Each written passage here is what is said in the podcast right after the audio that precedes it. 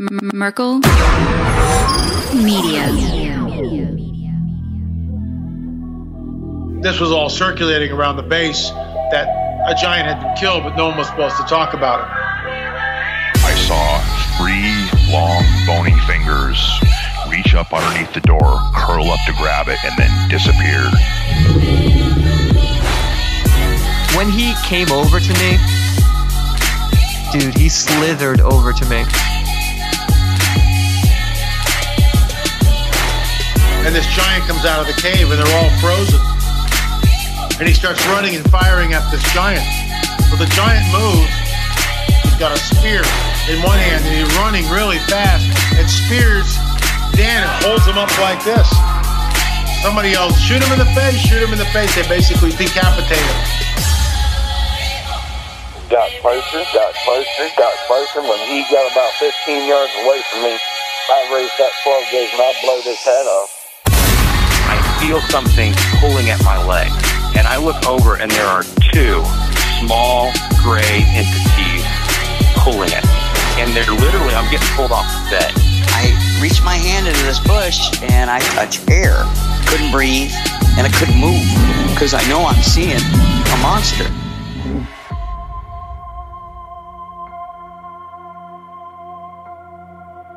When I was in high school, in the early two thousands, I came across a video on the early days of the internet that had me so shook I had to turn off the computer.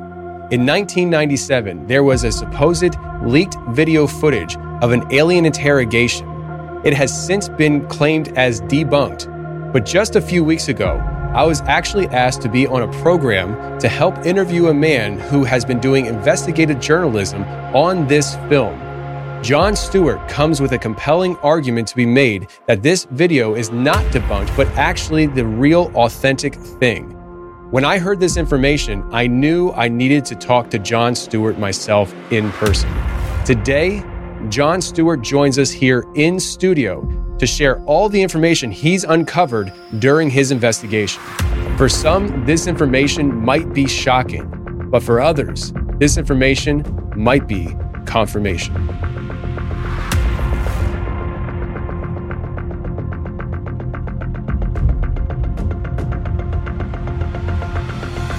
All right, today we have a special in-studio guest here. We have Jon Stewart. How are you, sir? Not that Jon Stewart, the other Jon Stewart. I'm doing well. Thank you. Thank you for having me down here in Knoxville. I appreciate it. Absolutely. How many times do you get that? Like people, when when you say your name and stuff, especially if they don't see the face, they're like, wait, the Jon Stewart from T V or what? Right. Well, it's faded from the internet a little bit, but I was the number one news story for like two days. This was back, I think, in two thousand eight when a charter school in Ogden, Utah, contacted me to be the host of their gala event. Now, I kept t- emailing back, are you sure you have the right Jon Stewart? Yes, yes, yes.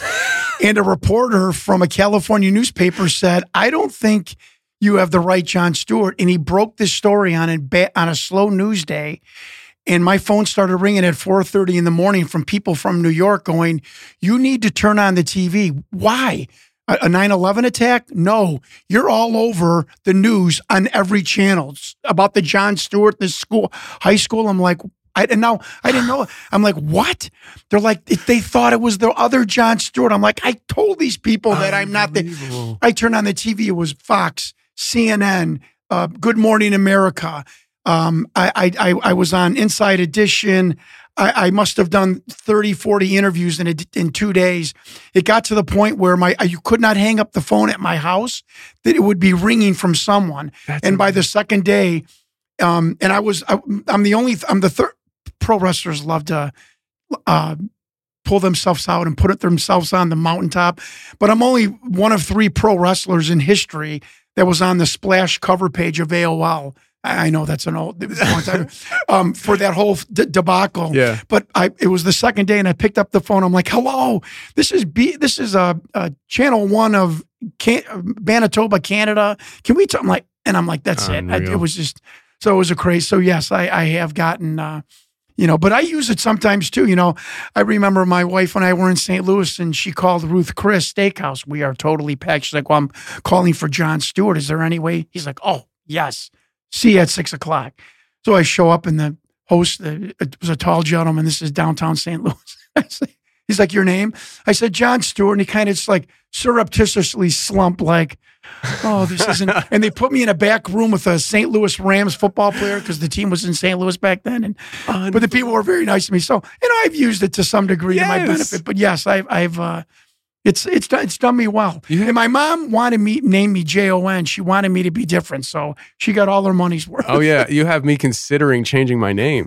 Like, I, I, I need to change it to like, Dwayne Johnson. Right. Like, exactly. Exactly. That's crazy. Yeah. So, and I can understand in the sense that like, uh, you're like, are you sure you have the right Jon Stewart? Because it makes sense that they're contacting you that, okay, yeah, I get contacted about things. Because it's not like you're Jon Stewart that drives tractor trailer, you know, every day. Like you, exactly. professional wrestler, you ran for Congress. Ex- exactly. So you, you do have a, a resume. Right. And so you're just like, okay, you know. and, and the principal of that school called me. He's like, uh, John, you know, uh, the teacher that booked you, she has A D D. I'm like, I have A D D too. So I really feel bad for her because wow. this is, this is, this is me. I, I, I didn't tell you this, but I booked the hotel in Nashville, not Knoxville, two days ago. Oh. And I'm looking yesterday, I'm like, this is in, you know, I saw Ville. Oh, yeah. You know, yeah. Instead of saying Knoxville, you know, I infam- infamously in my pro wrestling days, there was a T V taping in Rochester, Minnesota.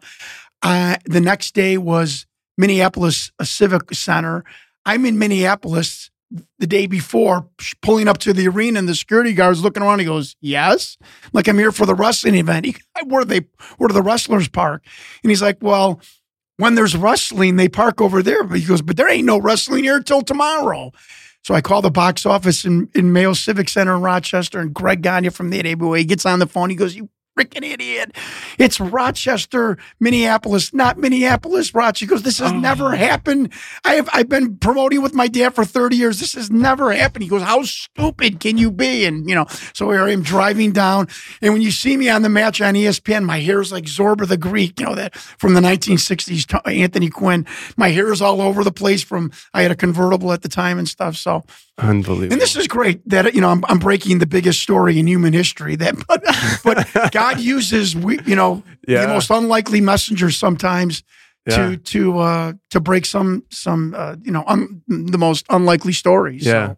And it's, what's interesting is that you know, all right, so you're here, obviously, you know, you, we're a paranormal show, and you, you what you're doing is you are breaking one of the biggest stories in human history, uh, and we're going right. to get into that the right. the alien video footage. Right. Um, but it's interesting how, like.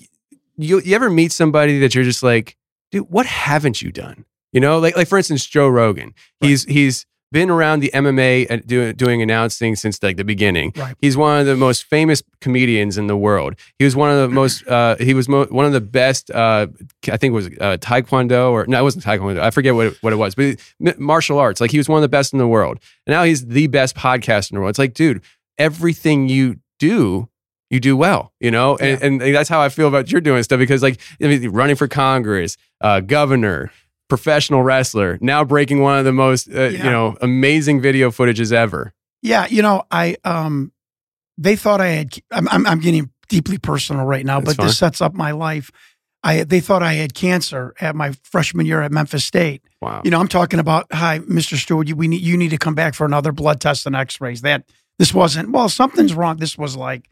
The follow-up, you're in trouble. Mm. And, uh, you know, nineteen years old, I had a friend in high school whose brother died of non-Hodgkin's lymphoma. And I very rarely talk about this story, and I'm not doing this for dramatic effect or anything. But it, um, uh, when I was cleared that I didn't have cancer, I just had inflammation of my lymph nodes. Um, I still think I had cancer because I had every single aspect of the disease, from my groin hurting when I drank alcohol to night sweats and whatever. So when I was cleared of not having cancer, you know, there's a silver lining in anything. I realized that life is very short and can be even shorter. And um, so I have been, and my I was raised by, my parents were always happy when I was growing up, thank God. Mm. And I, I was raised by a wonderful woman. My dad worked so much on being a car dealer. I was raised by just a wonderfully optimistic and jo- joyful woman. And I just I just know how precious life is. And I'm not saying that to, you know, for dramatic effect. I just do. I just know that it can be taken away. Look at the industry I was in. seventy people that I've traveled with, cried with, laughed with, wrestled, made money with, uh, you know, uh, shared hotel rooms are dead. Mm-hmm. You know, so I understand the brevity of life, and I understand um, that uh, life is that precious. So, you know, I, I, I, I um, although in my opinion I was not successful at a lot of things, I did try a lot to do a lot of things, just because life to me was like a smorgasbord, and I, and um, I, I just want to, at the end of my time on this earth, say I tried, I yeah. did stuff, I t- I tasted life. I experienced as much as I could. I, I got up off the couch when a lot of people uh, sat on the couch. I, I stood up for what was wrong uh, sometimes uh, in my life the, the, at the right times, and and I enjoyed every every process of my life. I, I was condemned in my early years, and I, I could you could ask some of these the wrestlers back. Ask Jerry Lawler. I was condemned and not liked in my first year of pro wrestling down in the Memphis territory, mm. because why does he smile so much? What's he so happy for? You know, so um, that's just my personality. You know, that, that, that's just, uh, I just realized that the every, every day is a gift, and I don't mean that to be cliche. And I was, I wasn't, I was fortunate to, uh, to have that experience of thinking you were having terminal cancer and you didn't. Yeah. I mean, it's, it's interesting how like things set us off on life.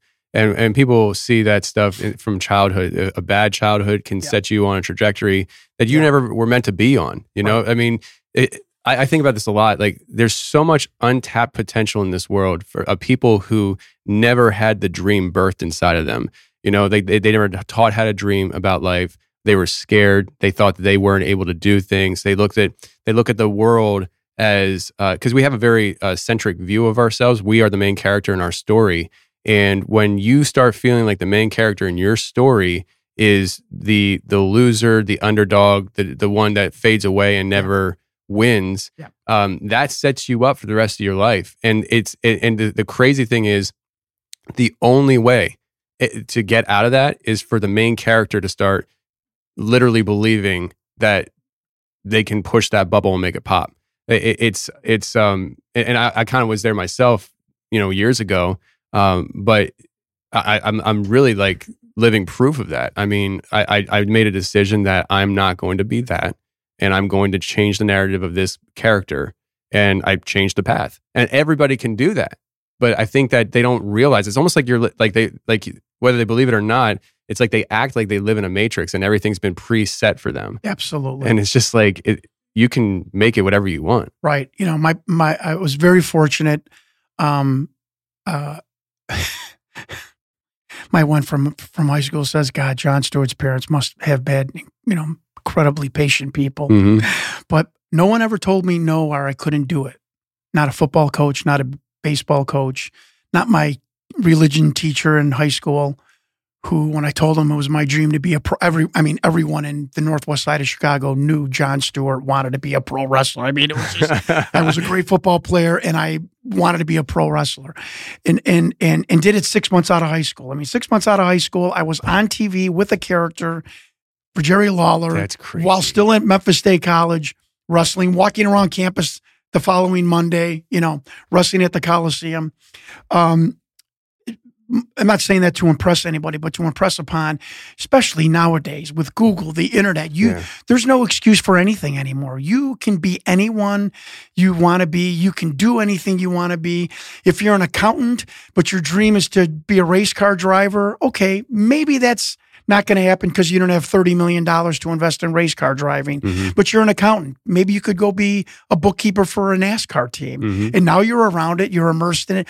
I'm, I'm just using that as an example. Yeah. Um, you know, go to Google. How do I be an astronaut? How do I be a pro wrestler? How do I this and that? And I credit not only other U F O experts, but I credit the internet for helping me on this this alien investigation. I don't think, and I'm looking you in the eye, you know, and I'm, I, I speak about my emotions, and, and I try and be as honest about my experience, is honest meaning emotionally honest.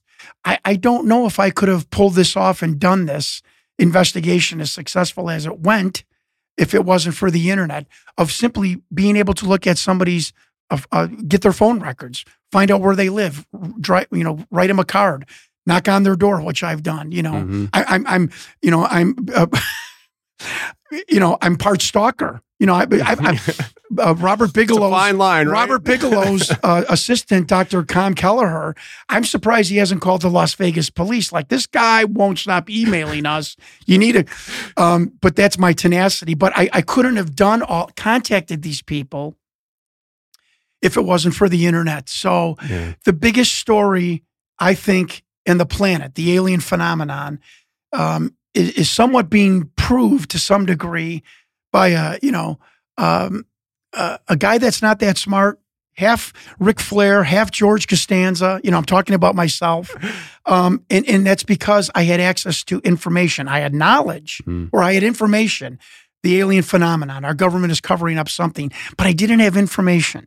And the internet gave me information. So I'm telling anyone, I don't care where you live, where you're from, who your parents are, who aren't your parents, your circumstances. If you're being bullied at high school, if you're the, the star of the football team, you can do anything you want. Maybe not to the degree that you see it as, but trust yeah. me, I am living proof that a ding-a-ling with A D D, but who was willing to try, could really do some miraculous things with their lives. That's awesome. I, I, I love every opportunity I get with doing what we do to inspire people. Yeah. It's been one of my goals ever since I started this. I wanted to educate people, entertain yeah. people, and inspire people. Right. Those are my three goals.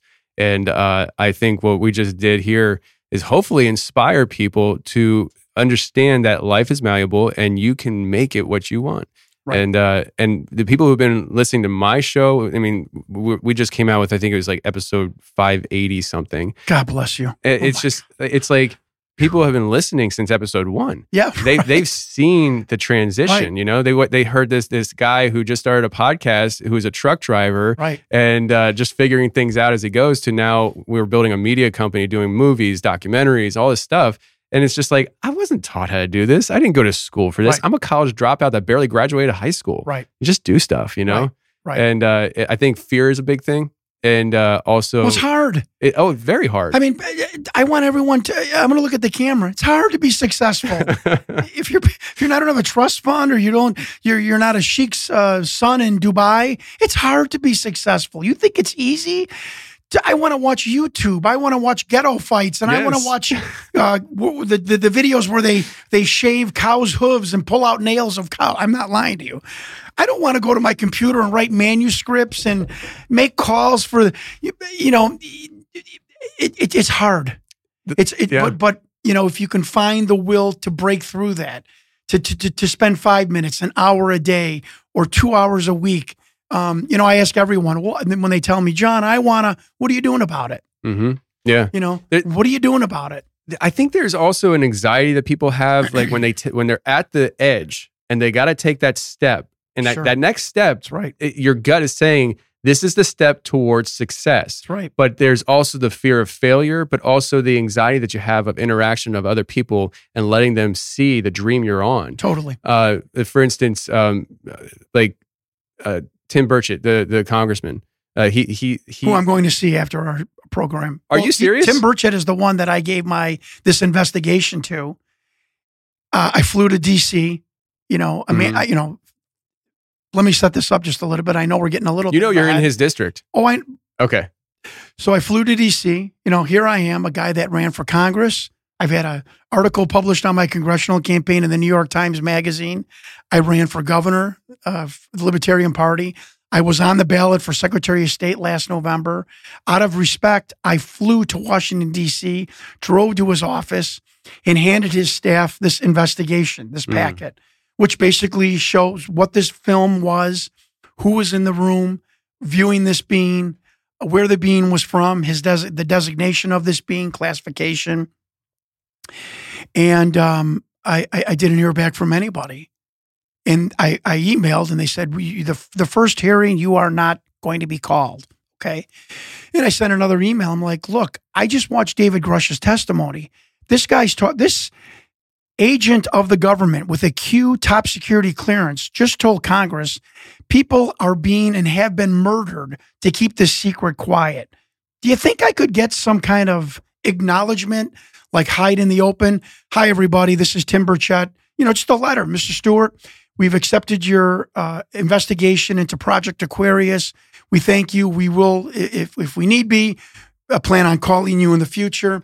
And um, and and I understand uh, the media, especially in Chicago. Oh God, Jon Stewart, the wrestler. He's now he's talking about the government has aliens and craft. Yeah. But when David Grusch came forward, I said, "Oh, I'm I'm I, the phone's going to not stop ringing." I've been telling everyone this mm-hmm. from the New York Times, Leslie Kean and Ralph Blumenthal, who I met in New York. I'm not getting ahead of myself. To uh, Gideon Lewis of the New Yorker magazine, that this program is real. So when David Grusch came out, I'm like, "Oh." When I go to Tim Burchett's office, they're going to call me in four minutes saying, "Get your ass back here." Yeah. Walk us through what, it, you know, and I sent him still photographs of this film. I mean, this is very heavy stuff. And um, I, I, I've, I've been ignored by Tim Burchett. So, you know, the tenacity level that I have had, that I should have had in pro wrestling mm. and in politics, if I would have had this tenacity level, I would have been Vince McMahon's right-hand man. Mm. I mean, I call, I stalk, I show up, I knock on doors. And and I'm going to his office after our, our telecast to say, look, wow. what, what, what, what are you not? David Grusch told you no names, no facilities. He was, because of his security clearances, couldn't say this, couldn't say that. I am giving you the who, what, when, where, why, and dates of David Grusch's testimony. I ran for Congress, and I was a candidate for Secretary of State. The governor of Illinois tells everyone, there's not a person in this state of Illinois that says a bad word about Jon Stewart. I'm not a twenty-year-old in my mom's basement mm-hmm. typing manifestos. What? What? Why are you not um, at least acknowledging that I came to your office, dropped off this investigation, and, and I'm going to go there after this, and, and, and not going to cause a problem, but I'm yeah. just going to ask again, Um, what is going on? And I'm going back to D C. I'm not going to say the date. It's going to be in October, because I've given up almost on rep, you know, Representative Gallagher from Wisconsin. Listen to this, folks. I drove seven hour round trip. This is the man that put in the U A P amendment for whistleblowers. I drove seven hours round trip, again, out of respect, to hand deliver the investigation. Never heard from him. Uh, all of the Green Bay media, the Green Bay media that's doing st- stories on Girl Scout Cookie Day, you know, told them, look, I'm a former candidate for governor. I went up to rep. I want whistleblower protection. I have no idea the kind of threat that might be on myself, e- even though I don't think that anymore. Um, in the media, not even to do a story on that. And Rep Gallagher not even calling me back. And again, when Grusch testified, I'm like, oh, Rep Gall- Mike Gallagher is going to call me in ten. Nobody.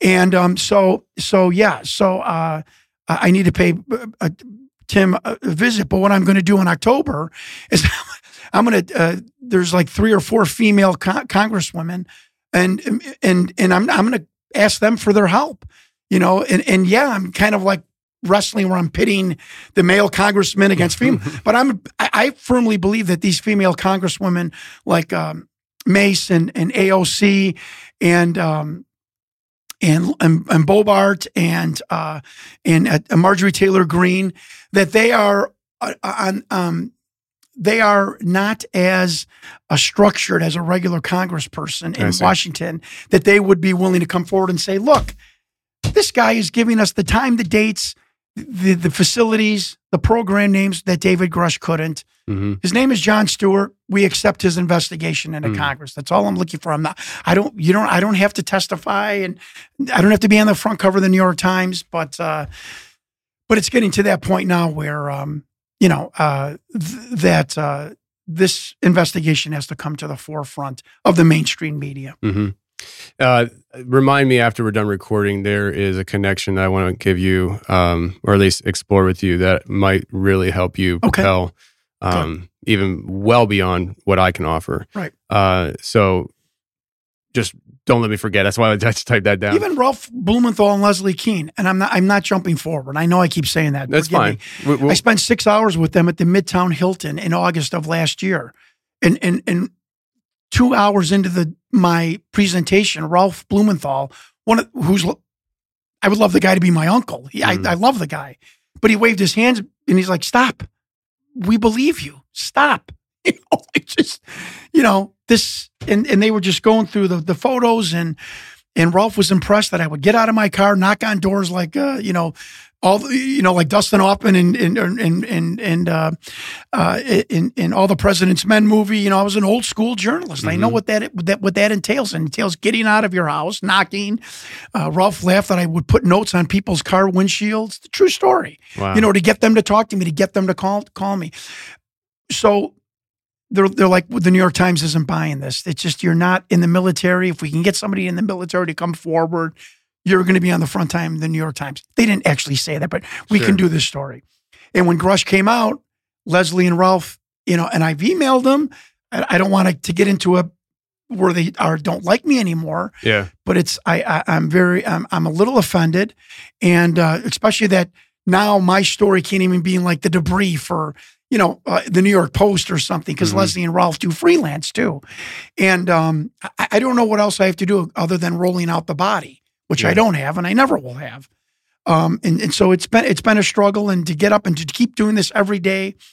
Um, I, I it's just I think the car business, the automobile industry, politics, pro wrestling, it it, it has molded me into the t- into the guy that that I am now, which is I, I I'm never giving up.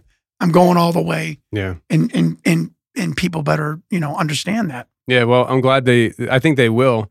And, uh, especially after today, because, uh, we're, we're giving you the opportunity to go from the beginning, right? The genesis of all this yes. and work it all the way up to current time. So I told you before we started, and I'm telling everybody now, there is no time limit on this. Yeah. I want you to just share in detail everything that you have been through and, and every step of the way. Sure. Um, and to get this going, I want to let people know kind of just my experience with this film is taking me back to the early two thousands. And if I can remember correctly, I believe it was this film. Uh, but I remember sitting at my parents' house, A O L internet, dial-up, and uh, this thing called the internet. And I'm just like... Because it was one of the first videos on the internet. Yeah. And and, I, and I'm sitting at my parents' house, uh, this redneck kid in Pennsylvania, not knowing what the internet is. Right. And, and not I didn't know how to use a computer. I didn't know how to use a computer until I got to college. And they're like, you need to use a computer. I'm like, I have a typewriter. I had no idea. And so... I'm right with you, I, by the way. I just typed in something with interest. I probably typed in alien or something like that to see what would come up on this magic yeah, machine. Yeah. And this video came up yeah. and it probably took an hour to load. But I remember watching it and getting so scared because I'd never saw anything like this. Like, I, it was the same feeling I had when, I, and you can call me a wimp if you want, but when the movie Signs came out and that alien walked across the the, the camera and they showed it on the T V and Merkel gets scared and he jumps back. Right. That's what I did when I watched the movie. I was scared. Right. I was like, I've never saw anything like that before. Movies don't show these things. Like, it was just like, right. whoa, you know? And that's how I felt when I saw this film. Uh, it scared me. I had to turn yeah. off the computer. I didn't know what I was looking at. Yeah. Um, and so this is the film we're discussing today.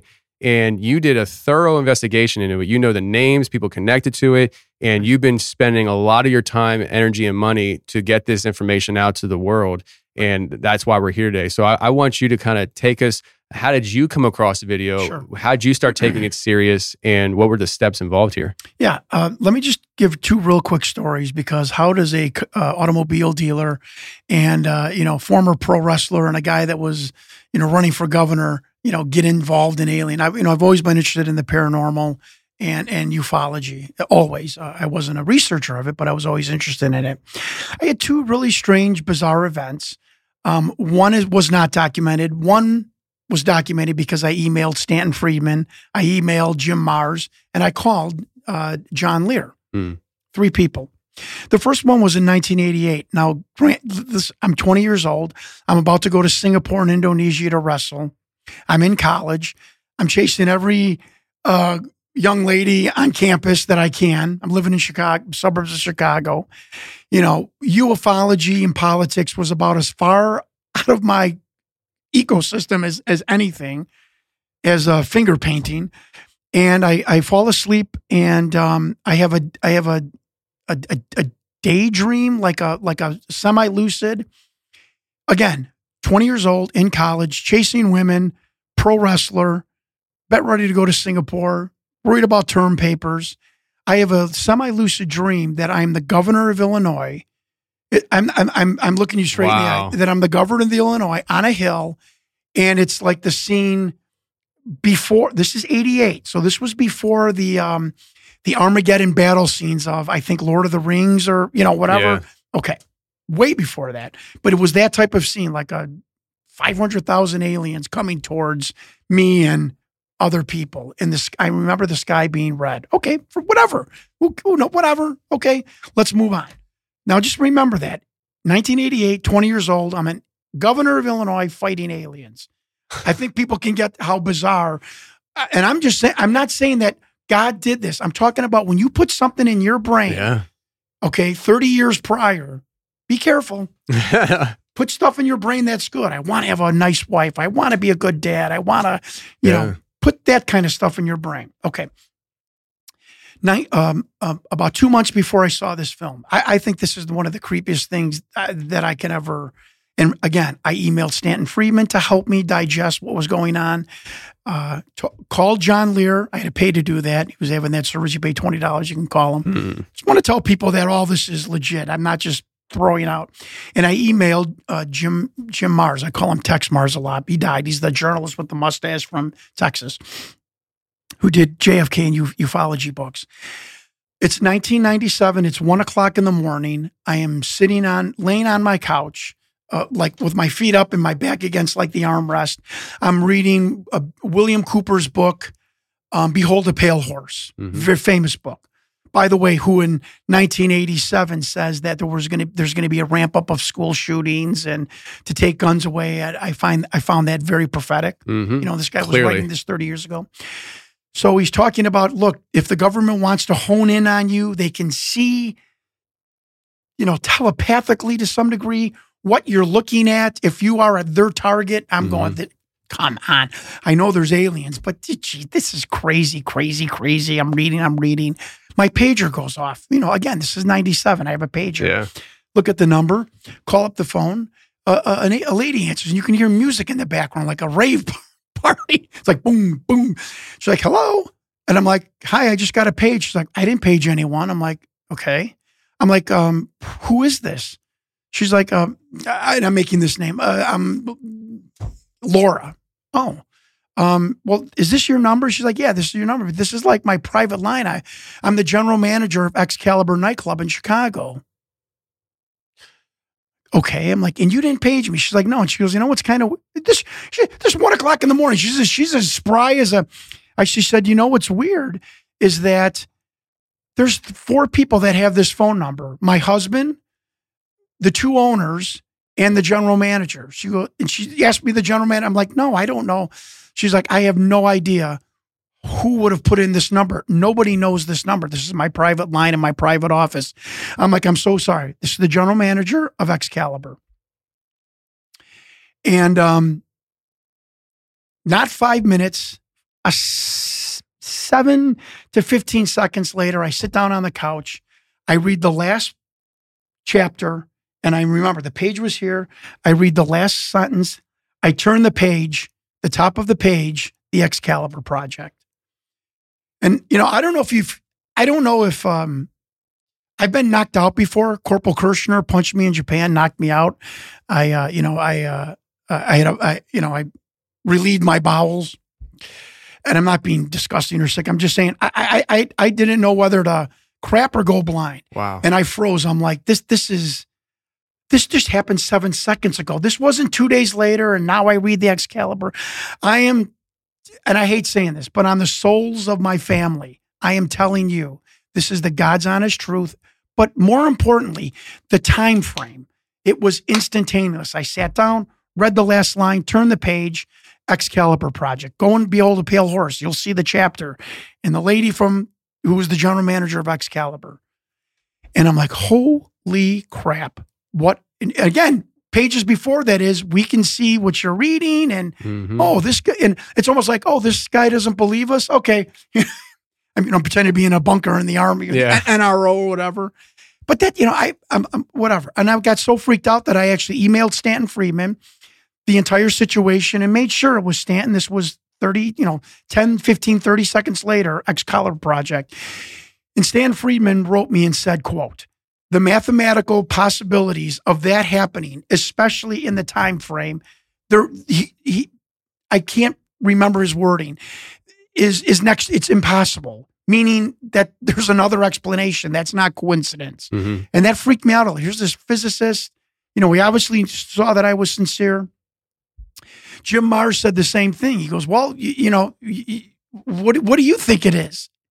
And and I wrote back, I'm like, well, in this book, it says it's it's the government. He goes, well, who else could that? Who else could have done that?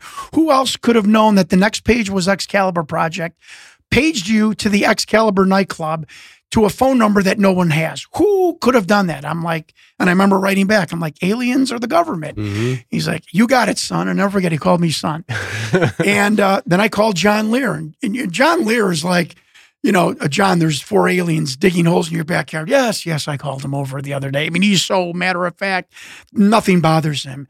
And and he said, backed up with Bill Cooper said, he goes, look, they have the tech, they have the technology to peer into your thoughts or to peer, you know. And he not, he didn't say remote viewing back then, but I don't know if that's that's what it was. And I still don't know if this was the one in a trillionth coincidence. I I I I. I Part of my credibility as a journalist and investigator is to not make declarative statements unless I've got, got it, you know, yeah. And people appreciate that. Mm-hmm. N- not everyone on the internet, but people, most people appreciate, hey, this guy is just telling you what happened. You did, you figure it out. Yeah. So those two, so those two instances, so the, the Excalibur incident really made me think, maybe there's things out there that we don't understand, and especially with our government. And it it it made the, the Jon Stewart radar dish go live, you know, yeah. go hot and start spinning. I moved downtown. I tell this story. I don't tell this to impress anybody. It's nineteen ninety-seven. I'm running for state rep. Um, I'm a part-time pro wrestler. I'm driving an eight-year-old black Porsche. I got a boat on Lake Michigan. I'm dating this super sexy, nice blonde, who's my wife now of twenty-four years. Awesome. God, that poor woman. um, we are living the life. We have a condo downtown in what's called the Gold Coast of Chicago. Again, I'm not impressing. I'm impressing pop people, just like when I was in college. Um, you know, I'm and, and I'm living this great life, and my buddies call me, hey, you got to watch this alien interview on the U P N network. I originally thought it was Fox. It was on the U P N network. The, an upstart, it was an upstart network back okay. then. I'm thinking alien interview. You know, again, this is George Costanza. Yeah. I'm thinking a really weird looking person at the Pentagon is going to hand a clipboard to a general and they're going to do an interview for a job and it's going to be on closed circuit. I, Tony, I'm telling you, that's what was going through my, so I have my potato chips and my, my you know, and, and my drink and I'm ready. thirty minutes into it, I'm like, uh, would it, would it, what is that? You know, I know about gray aliens, but this is brown. I know gray aliens have almond eyes. This has uh, round eyes. It it looks like no one's trying to hoax this. And and and, and I've been trying to figure out the word. And, and an internet person, by the way, internet the people on the internet have been awesome to me. They, they, I'm talking about just regular yeah. interested people who have just given me tidbits and vernacular. And somebody on the internet said, it's it's just so casual, so non-professional. And, and I'll give you a scenario later on about how I interpret that. There's two military people. Their shoulders are kind of getting into the camera view. It's one shot, one camera. Mm. There's no cuts. The doctors come in to tend to this being that's in distress. They're not in biohazard suits. If you and I were hoaxing this, I'd oh, have yeah. oh, I'd have them in P S P or whatever you call, you know, the pressurized bio suits. Because and, the question is, how can we make this look good? Exactly. And no one's trying yeah. in this video. Now, um, how would I know about Hollywood? Well, being in the pro wrestling industry since eighty-six, I know about production and camera production and and.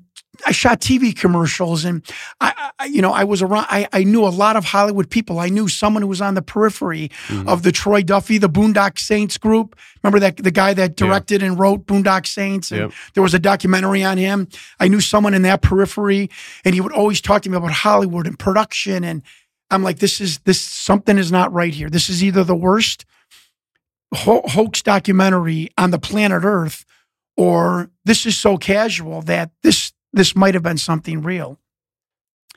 And it's almost like when you hear something in childhood or you see something, you know, in your childhood and, and it triggers back years later, like, like, you know, what it, it's bothering me. It hung over me. Mm-hmm. It's like, uh, it's like being diagnosed with something when you're twenty and you know, in your forties, it's going to be the end. It hangs over you, looms over you. Yeah. It's the only way I can describe what this video was in my, in, in my, in my brain.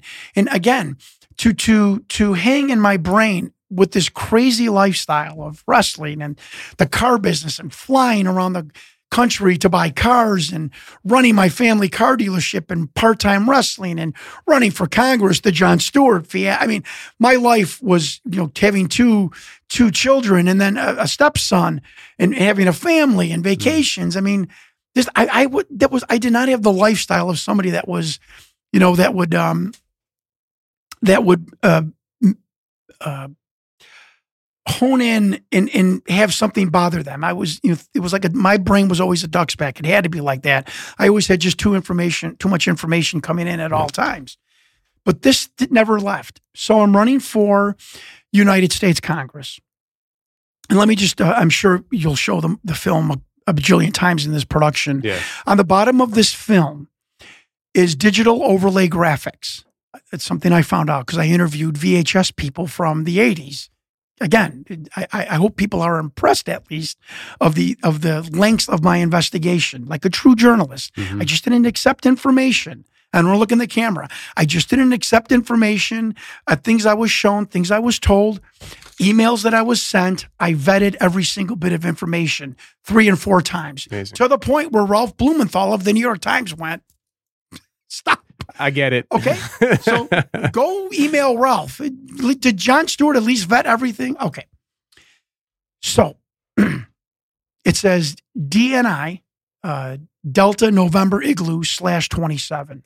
This I think is the, this I think is the, uh, the twenty-seven will end up being the explosion, the, the nuclear bomb of this investigation, mm. in my opinion. So Victor the Whistleblower, and this is a two-minute, fifty-six-second film that was brought out by a man who called himself Victor the Whistleblower, and I will tell you the whole story about him. And I'm just talking about Jon Stewart in ninety-seven watching this film, and he tells us that D N I, this film was made for the Department of Naval Intelligence, which doesn't exist. To this day, doesn't exist. Hoax, right? Yeah. Hoax. Yeah, sure. I'm running for Congress. This film starts bugging me. Why would you take all this money, a very great-looking animatronic alien, if it was animatronic, why would you put uh, an acronym mm-hmm. of a facility or a government agency that doesn't exist? Yeah. Proving you hoax this. Yeah. You, I would have put C I A, F B I, N S A, Area fifty-one, yeah, biohazard suits. You would not put a name and an acronym on that film if that did not exist. I'm running for Congress. nineteen ninety-nine, I'm getting a huge media coverage by the national media because of Jesse Ventura's fame. And Bob Backlund, W W E wrestler, is also running for Congress in Connecticut. We're on talk show after talk show. The New York Times Magazine does an article on us. Mm-hmm. I mean, again, I was not running for dog catcher. I, I, I was a congressional campaign, the only congressional campaign that had national media exposure. I don't care what anyone says. Mm. So I drop out of the race because there's no chance. I don't have the money to, to pull this off. And Mark Kirk, um, who was the legislative aide of the, the congressman who was retiring, we became friends. I dropped out and endorsed him. He has a bus tour of the district, and he brings in a senator who used to be in the Navy. He was a P O W. He's deceased now. They told me don't mention his name anymore until the documentary. Okay. I won't, but I think everyone, gray hair from a really hot state, P O W, Navy Navy pilot, senator, longtime senator. I think everyone knows what I'm talking about. And Mark Kirk was a naval aviator, uh, radar intercept officer uh, on a on an E A B Prowler. And um, after he makes a speech, he gets off the stage. I have a picture with him, you know. And I said, Senator, I said, uh, great. My dad was in the Navy. He was a uh, troubleshooter in the air training squadron at Corpus Christi on the F nine Phantom. He's like, oh yeah, I should have went there, but I went to Corpus uh, to Pensacola instead of Corpus Christi. You know, tell your dad thank you for his service. So before we get back on the bus, can I ask you a real quick question? Sure. you know, Charlie Happy, and the band's playing, da, na, na, na. I mean, can you see the scene? Yeah. And, uh, you know, people are around us like, okay, come on, ask, come on, you know, because everyone wants to take pictures with them. I said, what is the Department of Naval Intelligence? Tony, he looks at me, his eyes get like coal. He gets this aggressive look, and he's like, I don't have to tell you anything like that, and you shouldn't ask questions like that. Turns around and storms into the bus, doesn't talk to me for the rest of the day. Now, I've told this story to journalists and investigative reporters, and they all, they're, all their eyebrows go, oh, we've had that moment. You know, when you tell the mafia hitman his code word for the hit he did in in Jersey in yeah. nineteen sixty-two or whatever, and he's, or you tell a, a a senator or a politician, you know, the name of a secret program that they've been funneling money from, or, you know, the name of their mistress or whatever. Yeah, I got you caught. Get, yeah. yeah, it's called the third rail. When you've touched the third rail, Sergeant. You're fine. And um, and they said, and you experienced that, and I asked legitimate investigative journalists. Wow. They said, they all said the same thing. I'd start investigating the Department of Naval Intelligence. So I, I do, since we have time here, I do wrap ups because I think it's really important. We all have A D D. We're a sixty second soundbite generation. Yeah. I do wrap ups. So I'm, folks, I just want to ask you a question. On a, U, on a network that just started, that had no money, on a program called Strange Universe, okay, this wasn't A, a, a lone documentary. This was a documentary special on a program. Listen to me. I, I'm not trying to beguile you or convince you. Just listen to me. It's my, it is my follow-up stories that will make you go, hmm, with this, with my investigation, not the, not the information that we're showing you. Very important. On a, on a, on a program that they didn't pay the people for the first four episodes, Strange Universe, I have been told by two people, couldn't afford to pay their staff. This one hundred fifty thousand dollars, one hundred thousand dollars, one hundred fifty thousand dollars three-minute film, meaning the the, anima, the, the the animatronic alien, if that's what it is, mm. the crew, wardrobe, craft catering, rent the studio, um, manipulate this whole thing. Five animatronic people. We're told it would it would have to be five people. That's how complicated this was. Can I at least say one hundred thousand dollars? People sure. are telling me that a, a, a hacker, a, a side job guy, um, and I'll get into this too, this a side job guy in ninety-six maybe could have created that for ten, fifteen grand. So I have changed my vernacular saying that doll would have cost one hundred fifty. No, it, it wouldn't have. However, one hundred thousand dollars production on a, on a network in a network show that couldn't afford to pay its staff mm. in the beginning. Does, does that make any sense? Okay, just saying. I'm not making a declarative statement. A film where guys are, their shoulders are showing in the screen. The medics come in like they're, they just having a cup of coffee in the break room with short sleeve scrubs, okay, and masks, which is, I found out, biohazard level two in the government. That's all you're required, mask and gloves. Really? And, and a United States senator has just turned into, co- you know, Cujo, you know, like a like a demon, over three letters on the bottom of a ho- supposed hoax film on an agency that doesn't exist.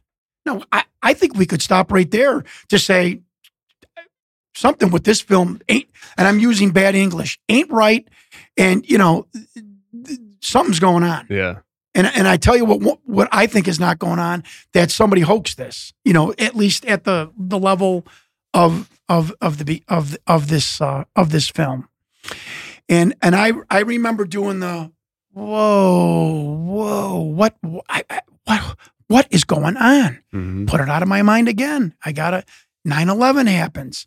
I'm running a retail automobile dealership in nine eleven. The oh eight uh, housing crisis, the dot-com boom, uh, the recession, the two recessions, two stock market crashes, hyperinflation, cash for clunkers, everything. You wow. couldn't put any more pressure on my father and I and my friends in the car business. Sure. And I'm not crying, oh, poor John.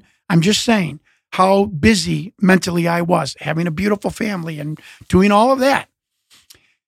Um, but COVID happens. And Tony, for the first time in my life, and I don't say this proudly, I had some time off that wasn't a result of an injury in wrestling or, you know, other than vacation. I, I was a workaholic, and I don't say that braggingly. Mm-hmm. This is the first time I had some time off.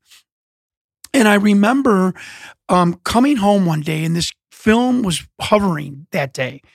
That specific day, it was just on me, on me, on me, on me. Maybe the COVID and the whole weirdness of the world.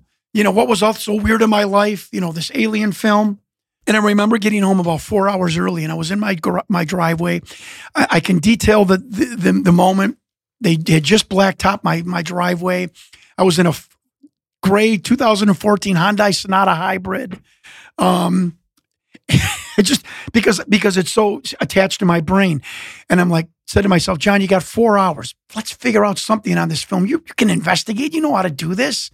You know, you've tracked people in the car business, and you know. Um, because they owed me money, not because I was stalking anyone. Not um, yet. That's later in life. Yeah, you know, I, I, yeah. Um, I became the stalker. No. Um, so figure something out. I, do something. Call some of your Hollywood friends. I don't know. So I'm like, there's this bizarre monitor to the left of the bean where the blip goes up and down. It does not go across. I'm like, well, that was something tangible in that video that maybe I can sink my teeth in. So for two or three hours while sitting in my car on the driveway, I started to research what that bizarre monitor is that I had never seen before in my life, whether on a T V show, documentary, or in real life. I'm, what was I, fifty years old at the time?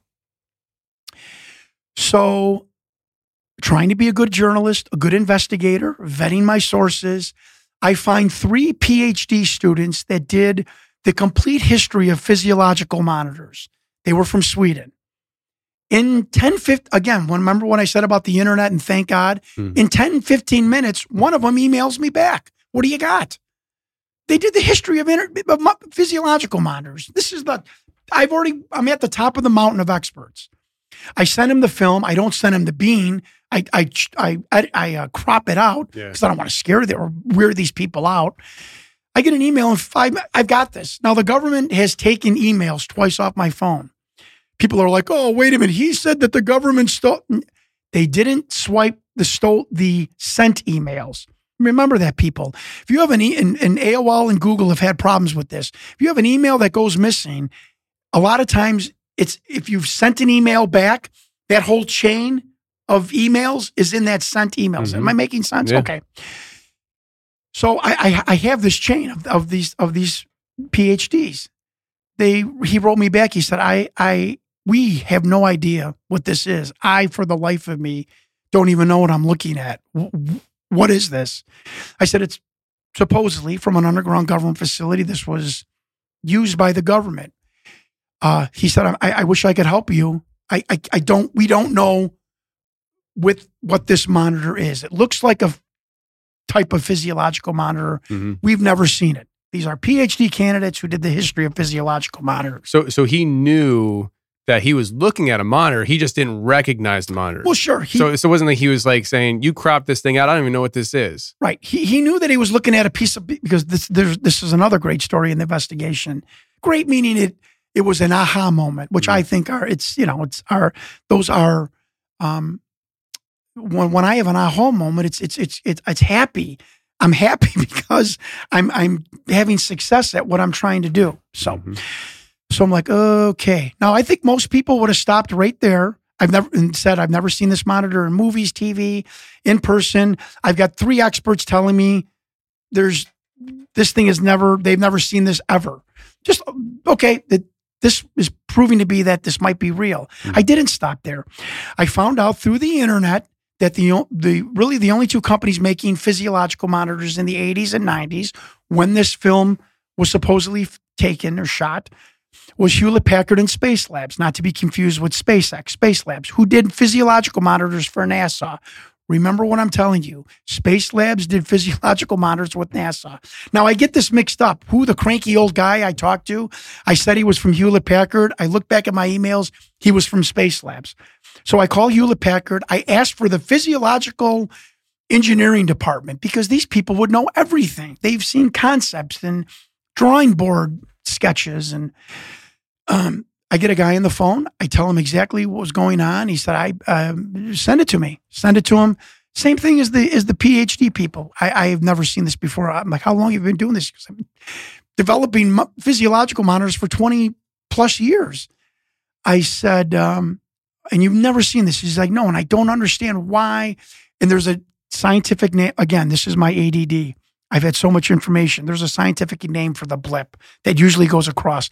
He said, that doesn't make sense why that would stand alone, because that's not monitoring um, a human, uh, like a human heartbeat. Like it, like it has to, it has to move um, because it's mimicking like the rhythm of our, of, of our respiratory system. If that, if I'm hatcheting this, forgive me. Mm. I'm just kind of um, uh, extrapolating what he told me on the phone five years ago. It's a great story. Now, now I call Space Labs. Same thing. Can I have the uh, physiological monitor engineering department? Young man answers. Said, you know, I'm a researcher. I'm a documentarian, which I wasn't at the time. But what, what do you tell people? Hi, I'm a used car dealer, ex-pro wrestler. I'm studying aliens. Can I talk to somebody? You know, I'm yes. I'm talking like a South Side Chicago guy. Forgive me. Um, so, so the um, in a Seinfeld moment, he's like, yeah, sure, no problem. I, I'm sorry. I I, I said, um, is there anyone there in your department? I skipped forward. I'm sorry. Is there anyone there in your department that's, you know, been there forever? Nobody talks to him because he's cranky. He's probably got a back office and everyone leaves him alone. Tony, my right hand of God. He goes, oh, yeah, sure. Hold on. And you're the doo, doo, doo, doo. You know, it's like, you know, the stand gets, you know, you hear the, the elevator music on the phone. Well, you know, girl from Ipanema. Ta, yeah. ta, ta, ta, ta. And I'm doing the Jerry Seinfeld, like this, the George Costanza, like, this is working. I can't believe this is happening. And you get a hello. I'm like, oh, okay. He really is cranky. He is cranky. But I knew this from being fifty years old. All the cranky car salesmen and pro wrestlers. I know what men are like, yeah, who have a lot of experience, who are in their forties, fifties, and sixties. I know what they're like. They hate their jobs. They hate that they're there. They're miserable. And I just, and, and I got one. Yeah. So this wasn't like I was pulling. This was my experience of what, but usually that cranky salesman, that cranky pro wrestler who's sixty, they know more than anyone, mm-hmm, right? Yeah. So you get on the phone, hello. I'm like, oh, hi, sir. My name is Jon Stewart. I'm a documentarian and uh, a researcher from Chicago. And he's like, yeah. I said, I've got a film of a really bizarre, I think, physiological monitor, and no one can tell me what this is. And um, uh, uh, would you mind taking a look at it? And he said, uh, of, of course. Did the same thing, handed him the crop, crop, cropped video of it. Again, thank God for the internet. Thank God for iPhone. You could do stuff like this. Mm-hmm. And um, he's like, well, call me back in five minutes. And I called him back in five minutes. He's like, yeah, I'm looking at it. He goes, I don't know what the hell I'm looking at. You know, this is a guy in the physiological monitoring engineering department of Space Labs who made monitors for NASA. He goes, I don't know what I'm looking at. Where is this from? I said, supposedly, just bear with me here because I feel real, really weird saying this. And that was another thing I can tell your viewing audience, the bizarreness and the creepiness and the uncomfortableness of being on the phone for five years telling widows that your husband might be involved with aliens, mm. telling PhD people and or telling, you know, uh, regular people uh, that this is about aliens was very uncomfortable to me. Sure. So I said uh, this was supposedly uh, uh, taken from an underground government facility, and I'm telling you the truth, sir. It was sent to me, and he goes, I, I, I've never seen this. I said, well, how long have you been doing this? He said, forty years. I said, at, you mean to tell me since the seventies at trade shows, amongst your colleagues, amongst people at NASA, a monitor that just the blip went up and down was never on the drawing board? Or he said, never. And, and he said, the same thing as like Hewlett Packard. Why would you do this? You know, wh- why? Why would you do this? Sorry. Why would somebody make a monitor with oh. a blip? That was the thing with both of these, uh, with, with these experts. Mm-hmm. Why is the blip standing still? So he said, uh, again, this is the, you know, one of the, the, the, the incredible bombshells of this investigation. He said, well, if it is real and it was made by the government, so you say, it might be a one-off. I'm like, what's a one-off? Oh, I'm getting somewhere. Mm-hmm. You know, I'm, you know, I know how to talk to people. Mm-hmm. I'm getting somewhere. One-off. You know, I remember I had, I had like this reporter pad in my car and I'm writing one-off. He's like, well, in, any kind of application, if you need to figure out something, let's say I'm looking for gold and I want to find gold in the ground, I would create a gold detector. If I was an engineer and I wanted to dig a well and I would create, and there was nothing there to dig a well to find water, I would devise and create a device to do that. And I'm like, I said, do you mind if I say something? He's like, no. And I said, uh, if you had an off-planet alien and he had a weird biology and he didn't have a traditional heart and lung, would you make a one-of physiological monitor to monitor that biological system of the being, Tony? Sure, I would. Again, I'm like... I'm laughing because it was it was a happy moment. I, I was like Seinfeld. I'm like, what? I'm like, um, you would. He's like, well, of course. You know, you if if if if that guy didn't have a regular heart and lung, like you're telling me, yeah, I guess you'd have to devise something like that. Doesn't hang up on me. Doesn't call me crazy. Remember that, because no one has to this day in five years hung up on me, called me crazy. And I said, so you have never seen this. You have no idea why the mo- the blip goes up and down. And he goes, no, I don't. He goes, but I would think that if you had to do something this specialized, you would make a one-off. Oh, my God. Thank you. I'm like, thank you. Thank you so much. So, you know, we have this terribly hoaxed video, the United States Senator, a de- Department of a Navy that do- doesn't exist. And I have four, five, because it was three PhDs, Hewlett-Packard Space Labs. Five experts in the world, in my opinion, mm-hmm. on physiological monitors telling me that son of a bitch has never been made, is not in mass production. They've never seen it. They've never seen drawings about it. They've never heard of a concept about it. Nowhere. So I'm asking your viewers, because this documentary was done by a second-tier video production company in a strip mall in Southern California. Do you think that a second-tier video production company that was putting out the Tim Conway golf dwarf, he called himself, he was on his knees, he pretended to be a little person, a company that was putting out a V H S, selling a V H S tape of Tim Conway as Dorf, the golfer, would created the most, uh, the most uh, high-tech physiological monitor known to man, an animatronic doll that that F X people said, whoever did this should be working with Spielberg. Does it make sense? No. I'm not, I'm not, I'm not asking people to, to, to believe anything. I'm just asking people, and do this for the, the my entire interview. Does all of that make sense? Because it doesn't make sense to me yeah. at all. And, and that is when I decided, this was the start of COVID, which I got twice, by the way, to put the pedal to the metal with this investigation. Now, you know, I've, I've, I've always been asking some questions here and there about it, or interested, or looking mm-hmm. on the internet, but this was now the pedal to the metal investigation. So, and, and I have a list here because this is how many points of interest. So, um, um, and since we have time here and you want to know the whole story, whole let's thing. do it.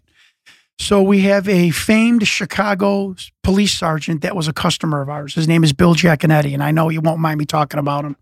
And he comes into the office one day, and this is about a week after this all happened, and I am going to start investigating it. He's he's found he's famous for finding missing peep, missing person cases in Chicago. He uh, C B S Sunday Morning interviewed him about the sixty-eight Democratic Convention riots because he was there. Just a great, hard-nosed Chicago detective, mm-hmm. you know, in his late seventies. And I didn't tell him what I was investigating. I said, uh, uh, Mister Giaconetti, I'm, I'm, I'm doing something. Um, I'm going to start investigating something on my own, and you're an expert. What, tell me one thing. And and I'll never forget this moment. He looked at me, and he, you know, he's an, he's an old cop, so he's a.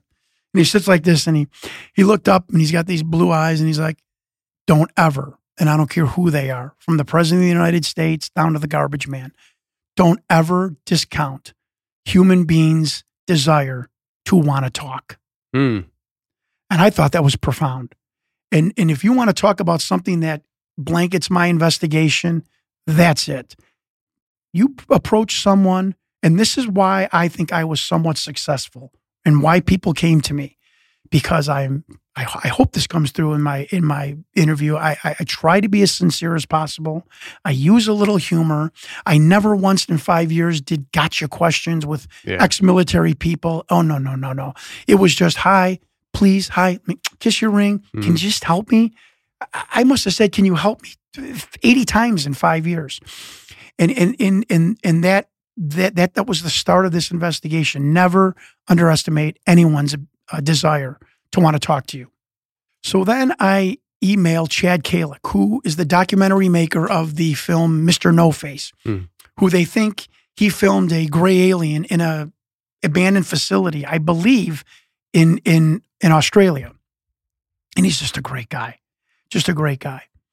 Again, you go subservient. You know, this guy's a, a, a highly uh, respected documentarian. And I said, Chad, here's what I'm doing. And he's like, John, um, I just want to warn you.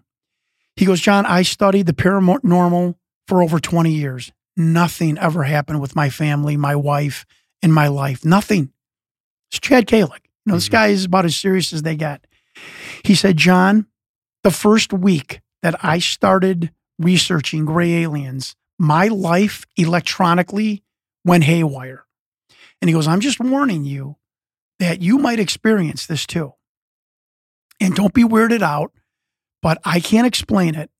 But um, from alarms going off to, you know, servers going down, um, you name it.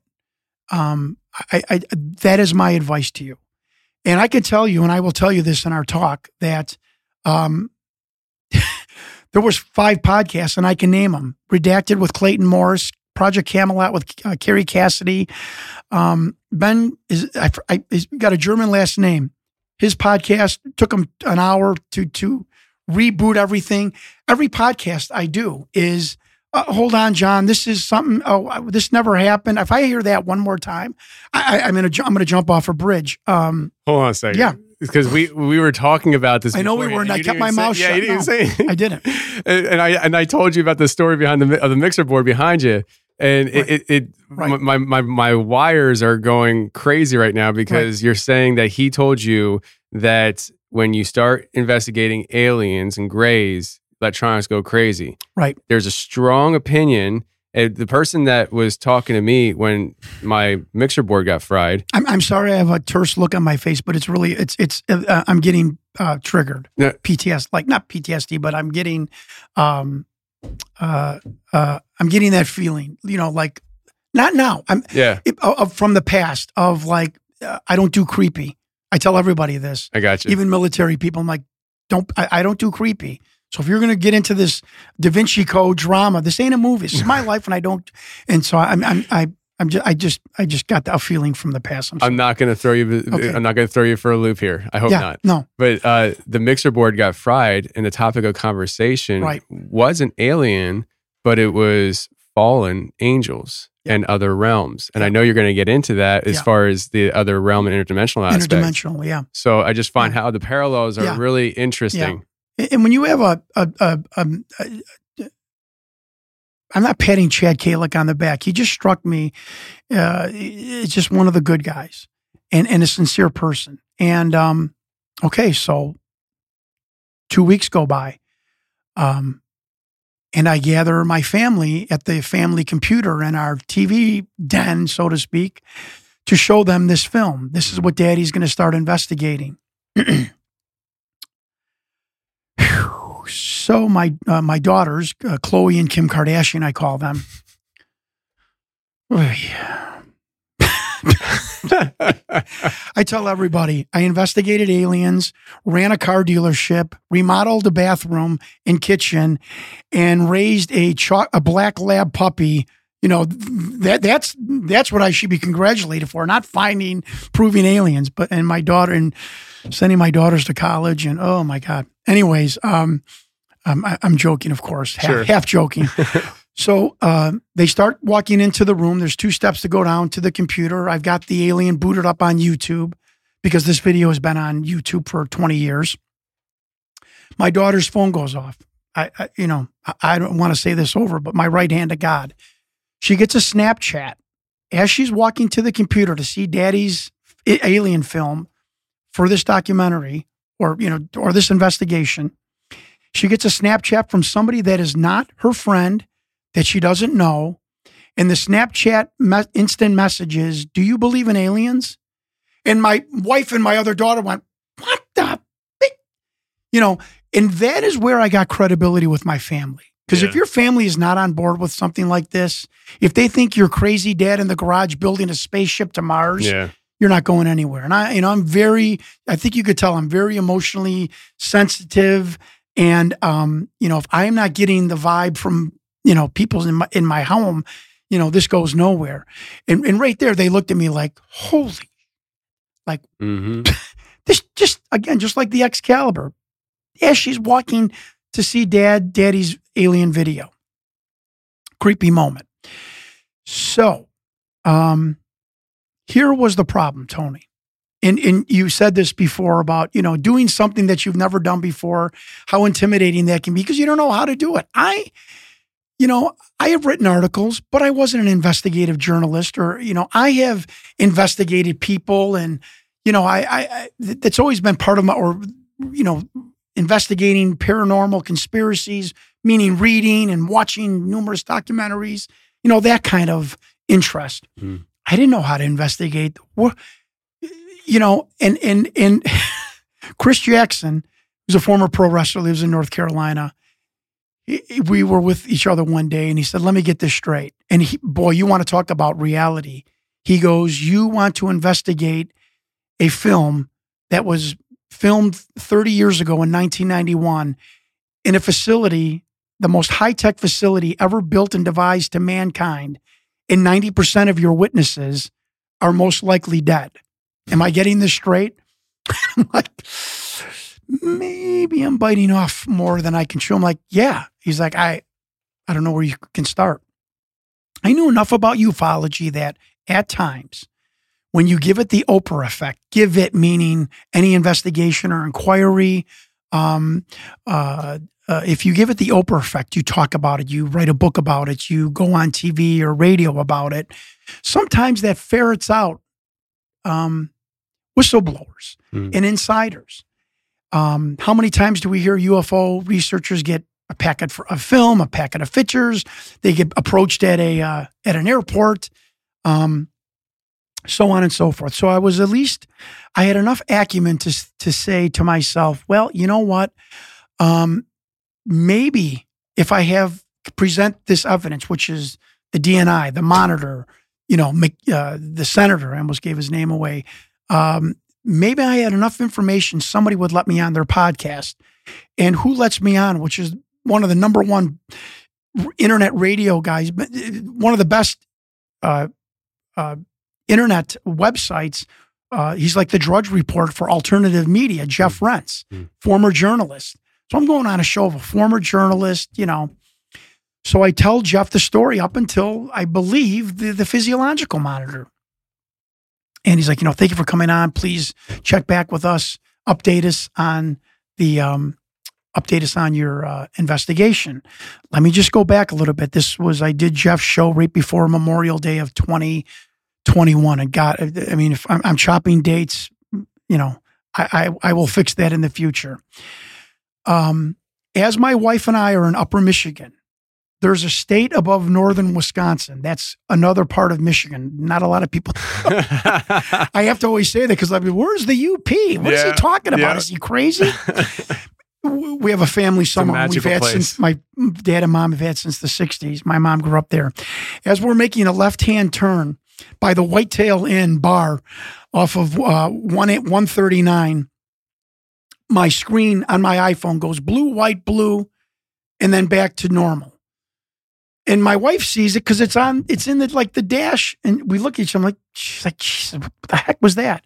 So I go to look and I'm like, Joanne, my wife's name is Joanne. I'm like, where are my emails? She's like, what? I'm like, where are my emails, my red emails that I didn't delete from, uh, whether it's from auto transport people or friends or um, auctions or my work, my employees at the car dealership, everything, everything to do with business in my life are gone. And I, I could show you June twenty-sixth or whatever, two days before I'm going on Jeff Rense, my emails get wiped. Mm. So I tell Jeff Rense, his producer, he was like, John Lear, that happens all the time. To who? He's like, oh, our guests. I'm like, are you kidding me? He's like, John, no. He goes, it has happened before.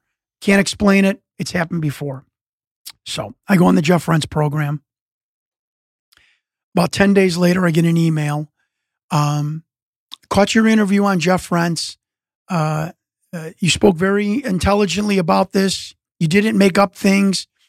Um, I'm, I'm paraphrasing. This mm-hmm. was three years ago. And um, uh, I am an insider. I, I won't tell you who, what, where, you know, but if I can help you, um, I will. Um, and I, I'll never forget this. I, I can nudge your investigation, nudge, you know. Mm. Okay.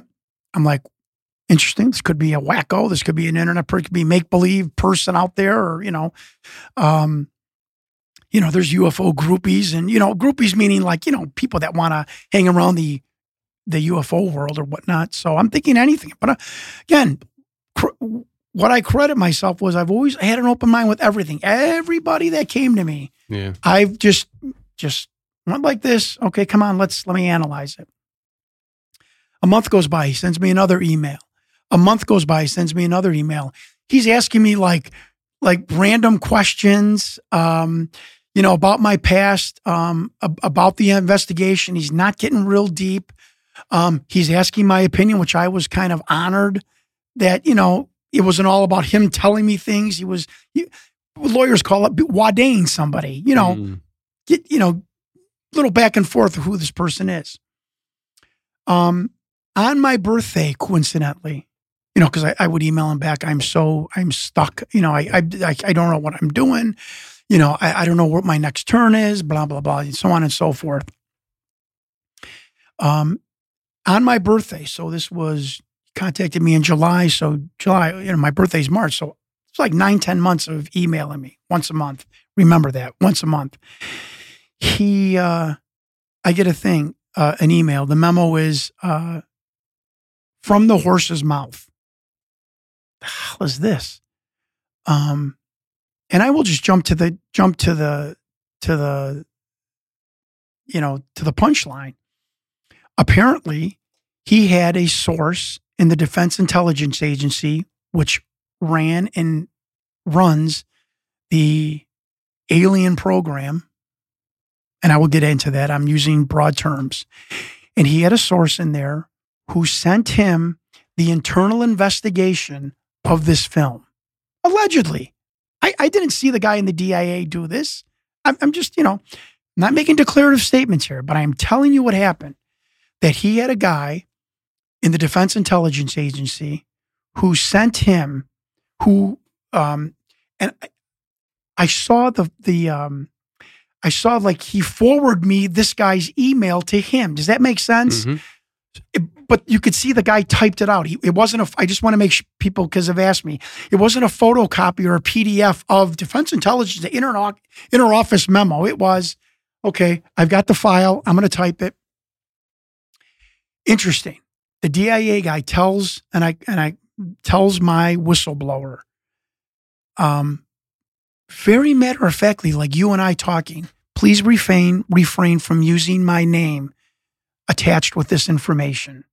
And then um, he wrote the guy, the guy that wrote, started writing me the emails, he used his first name. Hmm. Okay. So I said, this is something that I would tell a, a trusted friend, like, not, hey, you jerk, don't you dare use this. Just, mm-hmm. hey, Tony, if you're going to put this out, just don't use my name attached to it. Th- that line struck a chord with me, like this, this, wait a minute, come on. So, because I'm a dingling at times, somebody's like, I'm like, why have I never tried to backtrack this man's email to see? I, I you get so wrapped up that sometimes you can't see, and I'm admitting that, mm-hmm. you know, that I've made so many mistakes. Yeah. I, I've, I've drawn so many wrong conclusions. I've put a words one time in a witness's mouth who didn't doesn't who was tied to a, a person's name who wasn't the name, but I put words in her mouth because I was so excited, mm-hmm. you know, like I'm getting somewhere. So I finally said to myself, let me, this is this is Da Vinci Code stuff here. I said, let me, I have a program from the car business. So I, um, not the D I A guy, the guy that was been emailing for nine months. I want to get that clear. So I start doing a search on his email.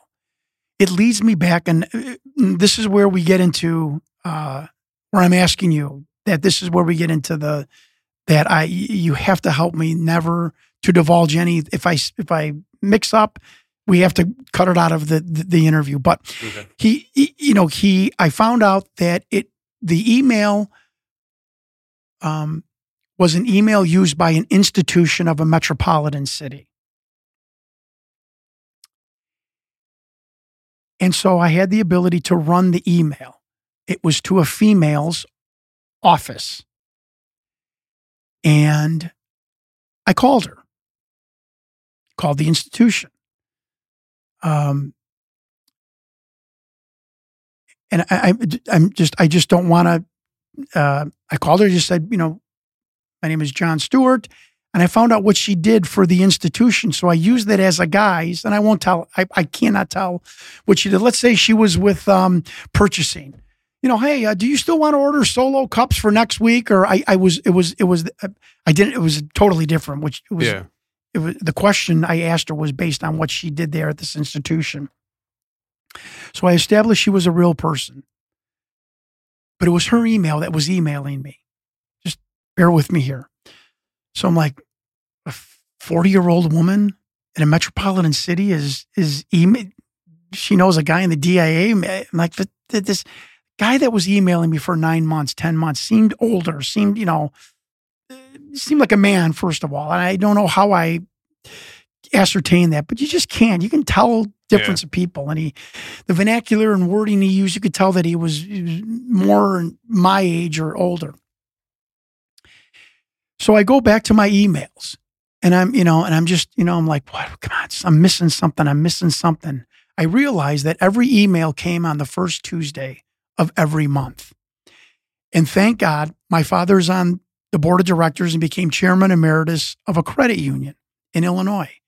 And it's called the Open Meetings Act. You have to meet, if you're a corporation, one day a month, every month in a calendar year. And I'm thinking, again, I'm extrapolating because I never asked him this. I'm thinking, and I call him the chairman, that this man, when this man showed up at this institution, and I don't think I'm stretching this, when he showed up at this institution for the board meeting, he went into his, I later found out, daughter's office. Oh, yeah.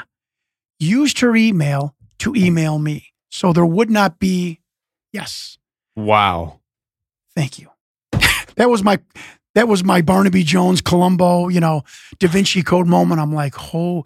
And I, and I, and I remember showing Chris Jackson. I'm like, look, Tuesday, Tuesday, Tuesday, Tuesday, Tuesday. I'm getting flush in my skin right now because it was a great moment that I that I saw that. I'm like, and I'm thinking to myself at this point, what am I into here? I just got an internal investigation. And let me talk about that memo because we're at that point. I don't explain this a lot so I, I, well enough on podcasts, and I'm going to do it now. The internal D I A investigative memo that was retyped and then sent to my chairman, who then sent it forwarded to me, forwarded me the chain of email, um, was a internal investigation about this film being taken out of Area fifty-one. Okay? Just so we're clear on that. In this um, memo or document was, uh, first of all, they called it an unauthorized viewing. Now, I am not the sharpest pencil in the drawer. If you think that I could make that up, it wasn't a theft. It wasn't a smuggle of the film. It wasn't, it was simply called very, um, you know, uh, like a, uh, a an innocuous term. It was called an unauthorized viewing. And in this, it said uh, uh, the, the film, and he, and he was, um, he was also, giving the information to my chairman. So I don't think everything was officially right off this document.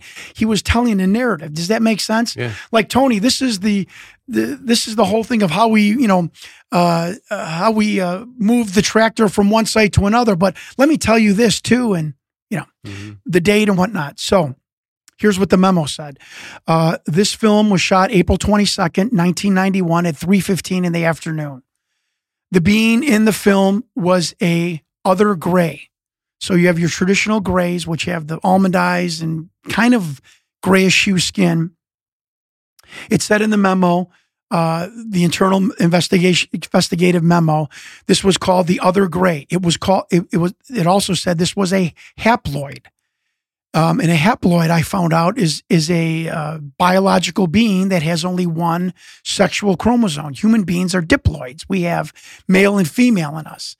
This only has um, either male or female chromosomes or D N A. Or if I'm, I know I'm not a microbiologist. Let me ask you a question on that, though. Yes, uh, and you may not have an answer. Does that mean that like they're asexual? They can reproduce within themselves?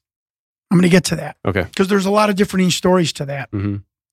Um, so re- remind me to remember to ask me that. Uh, this was a diploid, only had one, uh, and, and I found out that means it only had one sexual chromosome, not mm-hmm. two. Um, uh, this portion of the film, what does that mean? I found out later, was, was for the Defense Intelligence Agency for an object located underneath the Indian Ocean. Okay. Interview didn't go well, or I, I'm using that word. The the interview was terminated um, for for momentarily while the being became distressed. Well, we can see that on the on on the. Um, this is the only thing that ever pissed me off about the government, other than them taking eight trillion dollars of our money that could have went for daycare and minorities and you know special needs people and you know helping single mothers and. You know, Eight trillion dollars to study alien tissue and build, you know, spaceships. And uh, I'm not being glib. Um, this is the only the only thing that's ever bothered me about the government. Once the being was, um, um, I got the word. Once the being was uh, uh, stabilized, the interview continued. So, so, so, so this being is from a you know that's abandoned, crashed on Earth. It's. It, It's been there for two years. It's dying. And once we get it stabilized, okay, Hal, continue the uh, interview. Keep it coming. You know, no, let's not let take it back to its suite because they called them ambassador suites. Really? Yes. Because they treated these beings like they were ambassadors from other countries. How can I make that? Really? Up? Yes. So instead of taking it back to its ambassador suite, uh, um, uh, let's con- keep continuing because we're, we're the, the government. We need to know. And um, Victor says in the documentary that the interview really went nowhere after that. Um, let me let me give the rest of the of the memo. And uh, again, I don't have it in front of me. Um, uh, it also said that um, I'm giving a lot of information away, but that's okay. That because the one thing. Remember, I went at, I just want to find the truth. I still want to find the truth. I don't care either way, mm-hmm. the provenance of this film. And I think that pisses off some people like, no, you have to make, you have to go. It's alien, alien. It's real. It's written. No. I want I, the truth. Right. That's it. It's, Doctor Stephen Greer's got a great statement. Um, don't bother with the facts. I know the truth. Something like that. Forget the facts. I know the, you know, I, I know what the truth is. Um, don't bother me with the facts. That's the line. Um, I just want to know the truth. You're not going to hurt my feelings if your uncle has this alien animatronic doll in, its, in his garage mm-hmm. and you ask me to fly to, you know, Redwood, California. You're not going to hurt my feelings. I just want to know the truth of this. Yeah. So um, I always said to myself, because I think Victor, I, I, I don't think, I, I believe I've proven Victor did lie a little bit in the documentary. I think, think to distance himself from, because I believe he was down in S four, um, the underground facility, and I think he distanced himself with the with the with the time he gave, said it was in January. His document said it was in April. Um, he said he was the agent of removing of the film. Um, this document calls that into question. And I always, that you're weighed naked going into S two, S, or going into S four, which is beneath the S two Alpha complex. That's, that's a bombshell that I broke about three months, four months ago, which we'll get into. You're weighed in the nude in front of a nurse. You're weighed when you leave in the nude in front of the nurse. They know how much you ate. Um, so, so you're not sneaking a thumb drive in the crack of your buttocks. I, yeah. I, you're not sneaking out a C D ROM. I, I'm, I'm sorry, folks. And I'm like, this is the only thing that harkens that this was a hoax. Mm. There's no way, or a government psyop, right? Sure. No way you're sneaking anything out of S four. No way. Ha. But the memo says how it happened. It was like Ocean's Eleven, you know, where the casino let the money go out because they thought it was going out with the Brinks truck. Mm-hmm. It simply says, when the interview was terminated, a uni- the United, Star- United States Air Force cameraman was then escorted back to the Groom Lake photo lab, not Area fifty-one that I would have used if I was, I mean, hoax this. The Groom Lake photo lab. I, by a United States Air Force police officer. It was let out. Three days later, two copies of the film were were were made.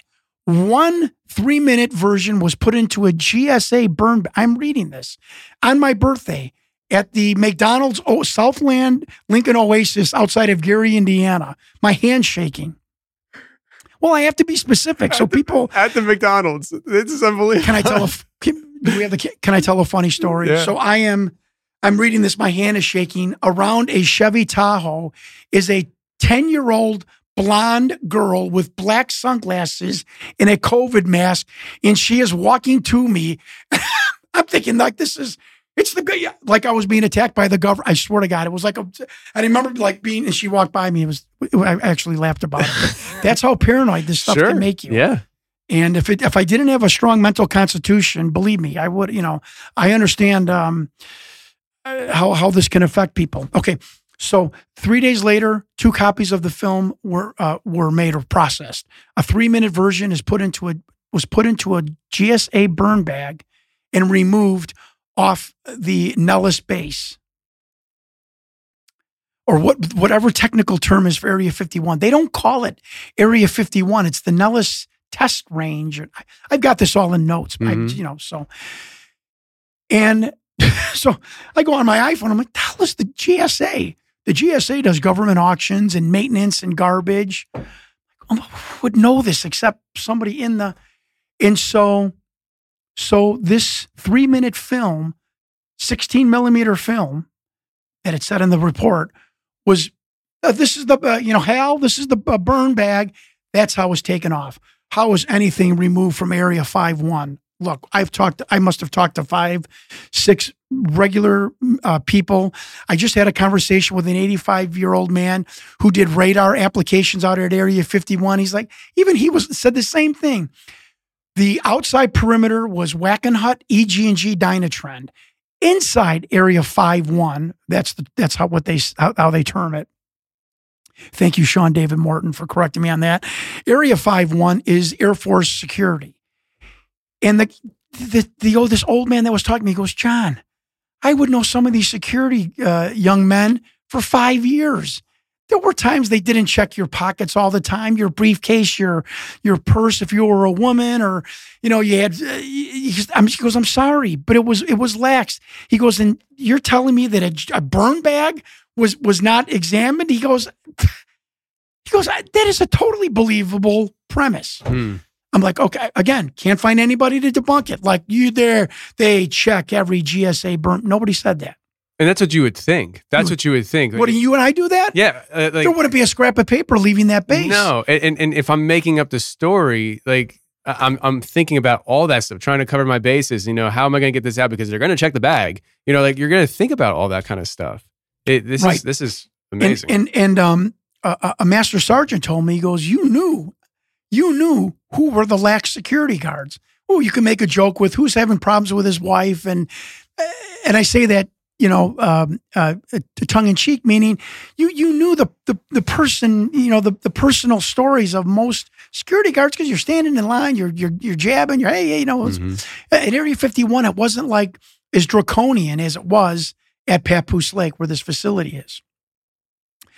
So I'm reading this, and and and and now it gets to the names. And I want to be specific because people are right. I haven't explained this enough. It then listed the names of every military person that was in the viewing gallery looking through the window pane at this interview. And it gives the two names of the doctors who tended to the being.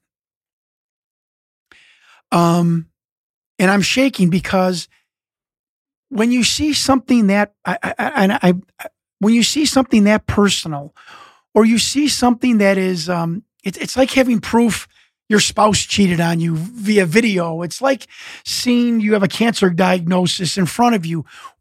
When you can visually see something, for me, it, it, it, it's a, I get a visceral reaction. So I'm seeing these names, and my hand is shaking, mind you. And I'm starving because I want to get a McDonald's. But my hand is sh- I'm just, I'm being honest. My hand is, sh- and then the creepy girl with the sunglasses and the mask. And my hand is shaking. And I'm like, I- I've been looking at ufology for thirty years. I don't know anybody on this list. I don't know anybody. So with my iPhone, I start Googling each person. Now, I sent this list to Linda Moulton Howe, who's a respected journalist Very. in ufology. Yes. Her first words is, "My God, I don't know anyone's name on this list." I'm like, well, why is that important? She's like, John, when someone comes forward with something like the Thomas Wilson memo, M J twelve, or papers, you know, when you have people's name that haven't been recycled in the U F O community, that's a big deal. Mm-hmm. She goes, I've never heard of any of these people. She goes, and you Googled these, these are live human beings. I'm like, yeah, these, I'm like, Linda, you see that guy's name? He's practicing medicine still in Connecticut. Linda Moulton Howe goes, that, quote, because she hates when I misquote her, that you have, she goes, John, you have gold. This trumps the Wilson memo, which is, was a memo taken about, you know, a meeting about mm-hmm. U F O, U F Os. Sorry if I'm hatcheting that. So, uh, so I know they're real men.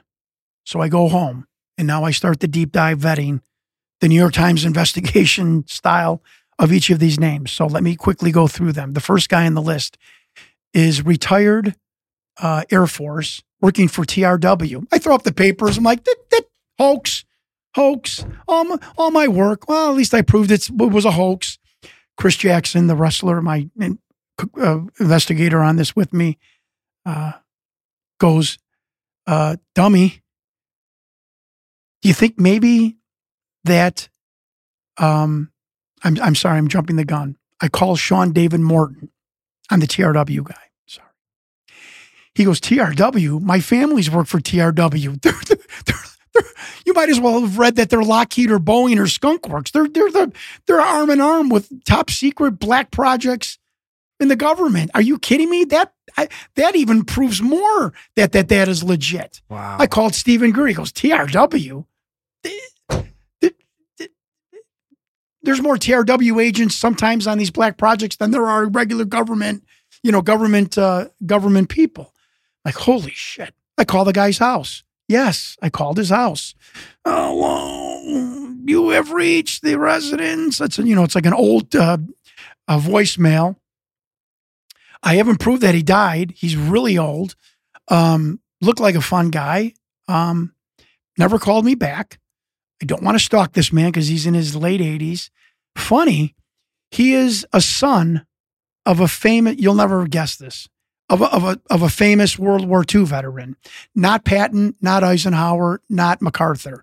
But once this comes out, you'll see, oh my God, that's his son. Now I find out, this was a week ago. I'm jumping forward. A week ago. This is how this thing is metastasized. A week ago, I'm watching some mundane documentary.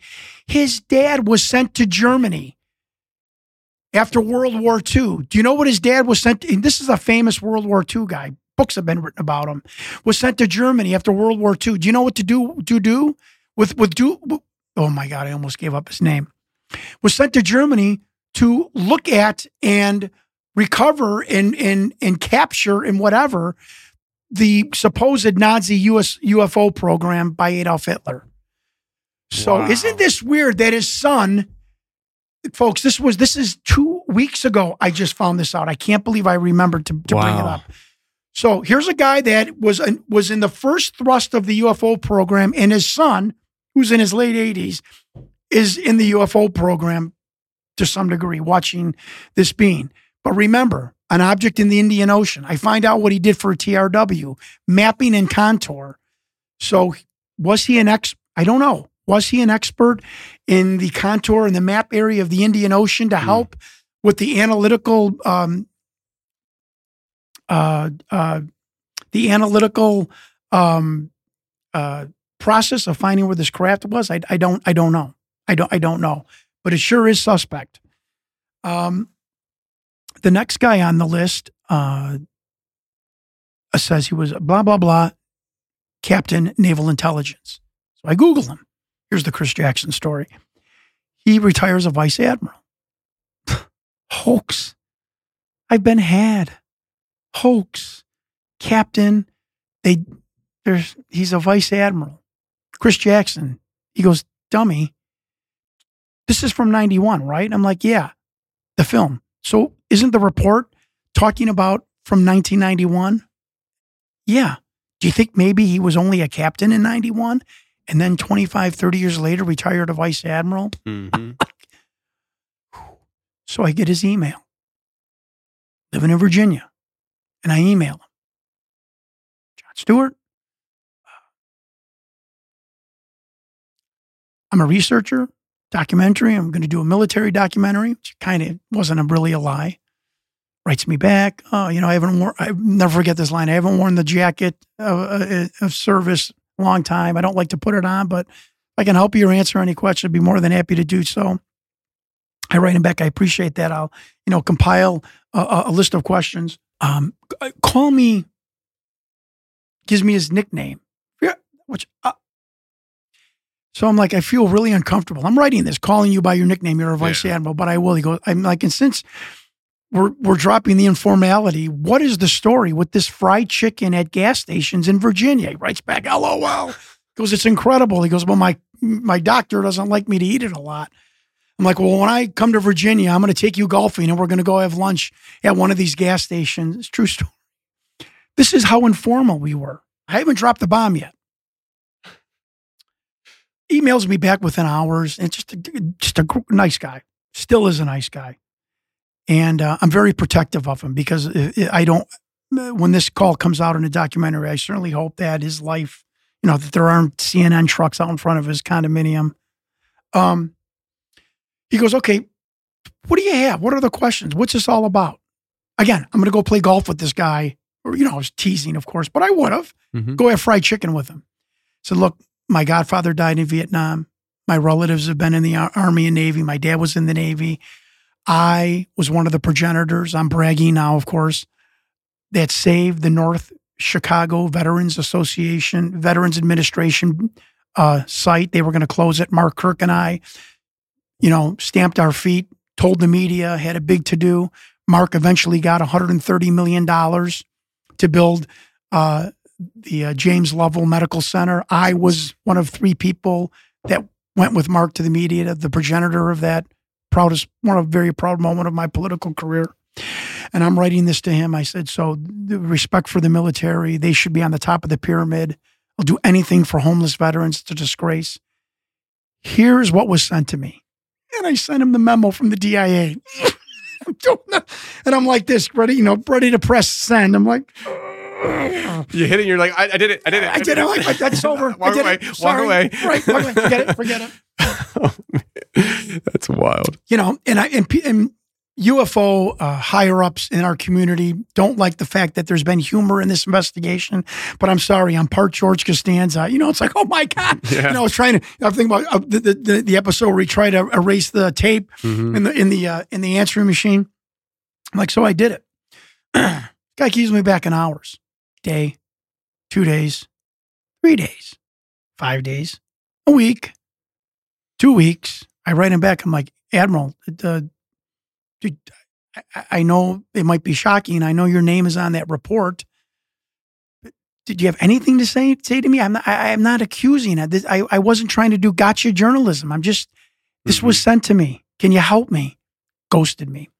And Tony, I don't know if you believe this or agree with this, but in twenty twenty-two, when this happened, you know, modern days, when you have this inform- informal conversation back and forth on email and you get ghosted, I think that speaks, I think that says, speaks a million words. Sure.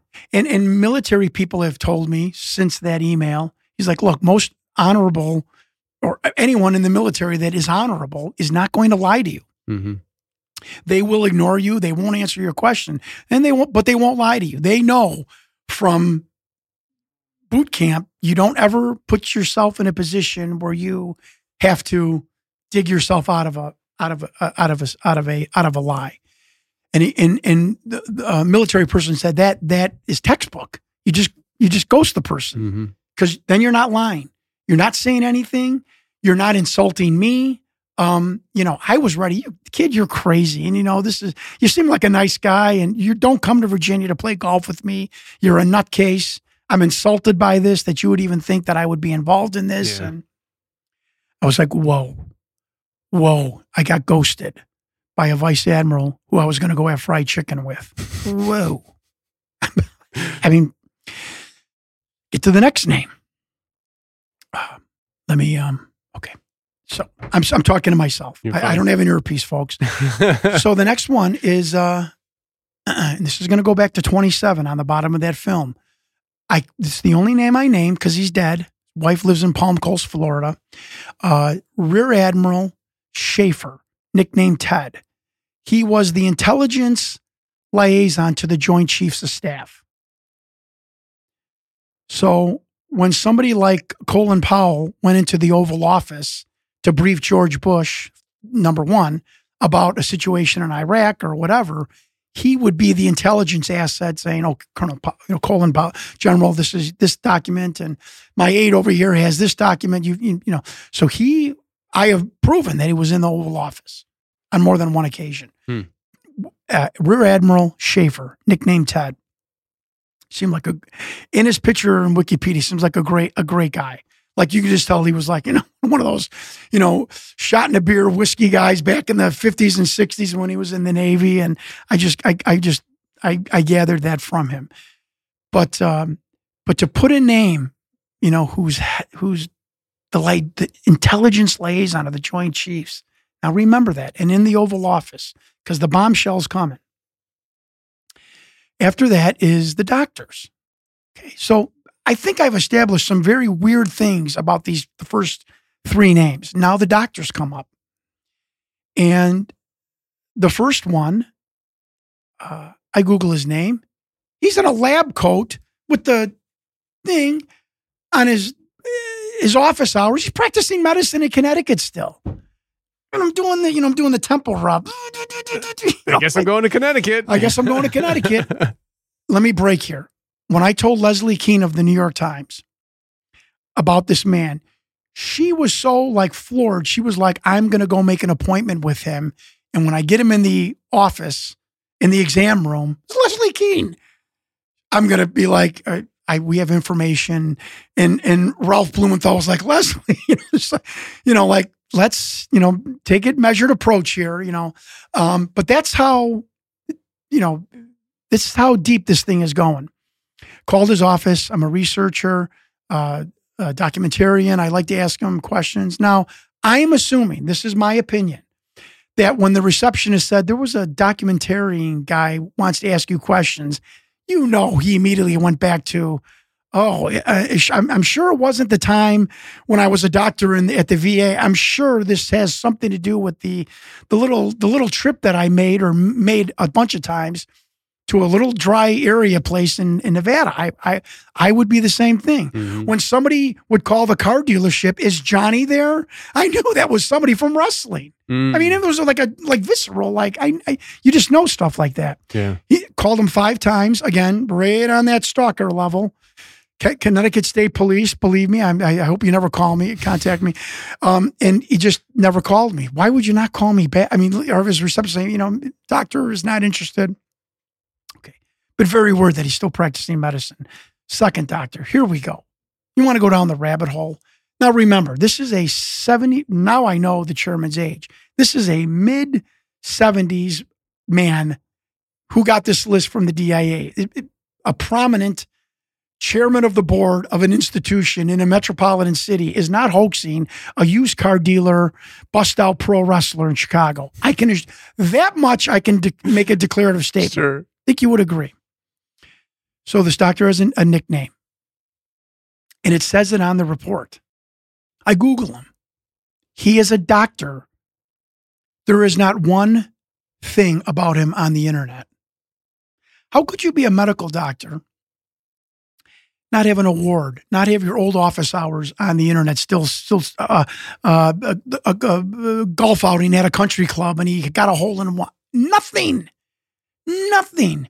So when I hear, I'm not saying that they're true, but when I hear Bob Lazar, Dan Dan Burrish, and a lot of these S four people or even other whistleblowers saying the government wiped this, that, I mean, I'm not saying that that's true, but that does like go ding, ding, you know, that does make me pause. Yeah. That's all I'm saying. I'm not saying that those gentlemen are in fact the real deal. So I use my car dealership program and I get his widow wife, his second wife. Very short name. I'll call her Kim, but it was a three-letter name. Very nice lady. Called her up.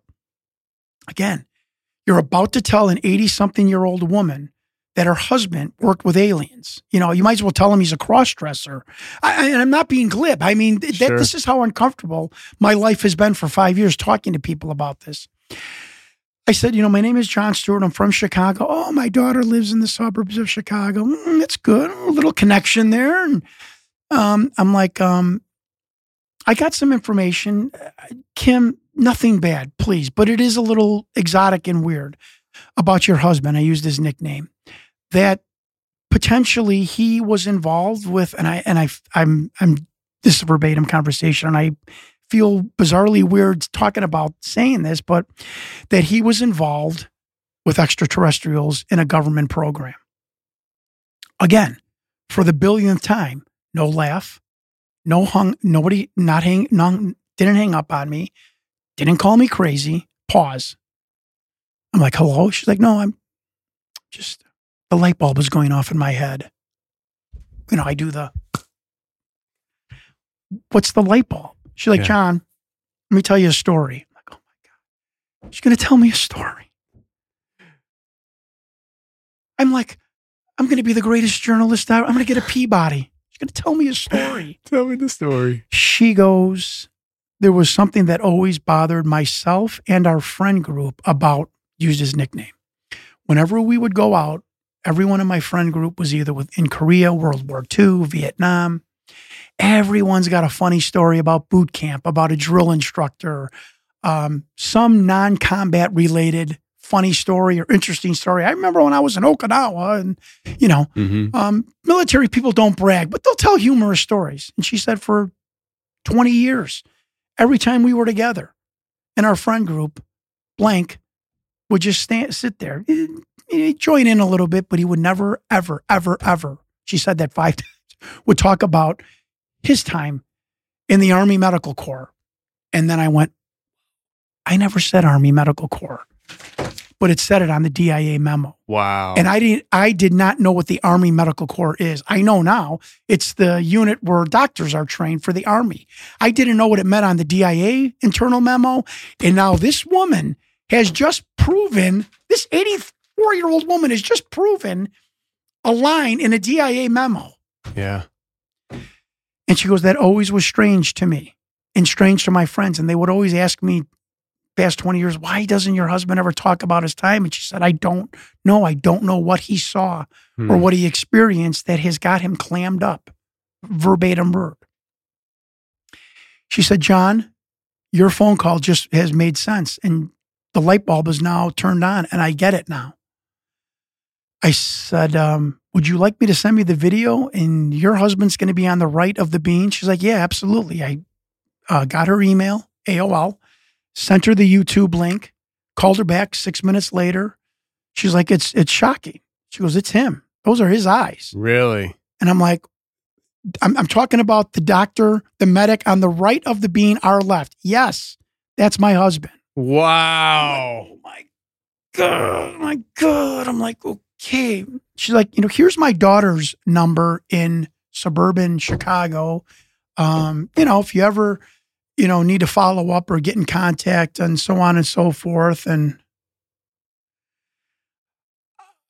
I'm like, uh, okay. And she's like, and I, uh, I don't know if you believe this or not, but I appreciate you calling me because it's something that always bothered me with my husband, and I never understood why. I didn't know if he was, you know, if he had some uh, battlefield trauma or he saw something uh, medically, um, but I just never understood why. And he wouldn't, and it caused problems with us sometimes because he refused to answer me why he never spake, spoke about his time in the in the United States Army Medical Corps, and not a peep on him about it on the internet. I don't know how you can be a doctor into your eighties and not have one yeah. thing written about you in the internet. Yeah. I have got a program where it gives you, I've seen newspaper articles of, you know, Tony Merkel hit a hole-in-one at the Knoxville golf course and for nineteen sixty-one, and they'll find you. Yeah. Not one. That's amazing. So what this kind of goes back to the genesis of our conversation today, which is taking that step. You get to the edge and you take that step of uncom- being uncomfortable. Imagine if you didn't do it, because like you said, you're about to talk to a widow and talk to about some very weird stuff. If you would have just been like, ah, maybe I'll just search online a little bit more, and never called her. That's right.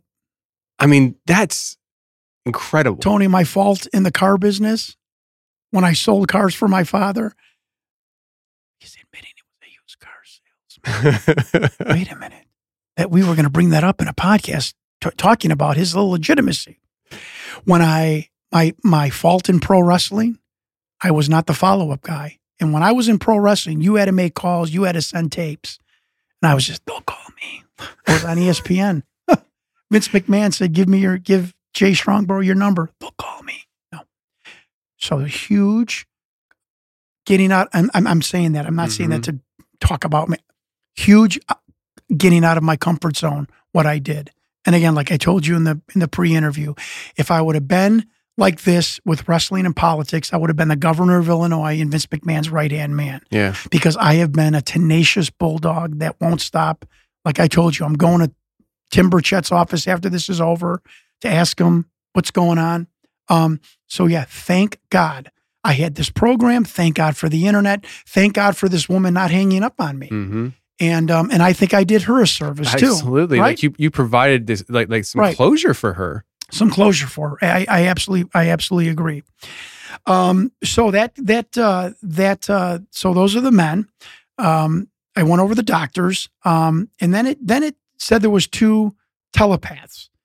Now let That's me just give you fascinating. A, let me just give you a, a, a weird story about this, because Victor the Whistleblower in ninety-six and seven in the documentary.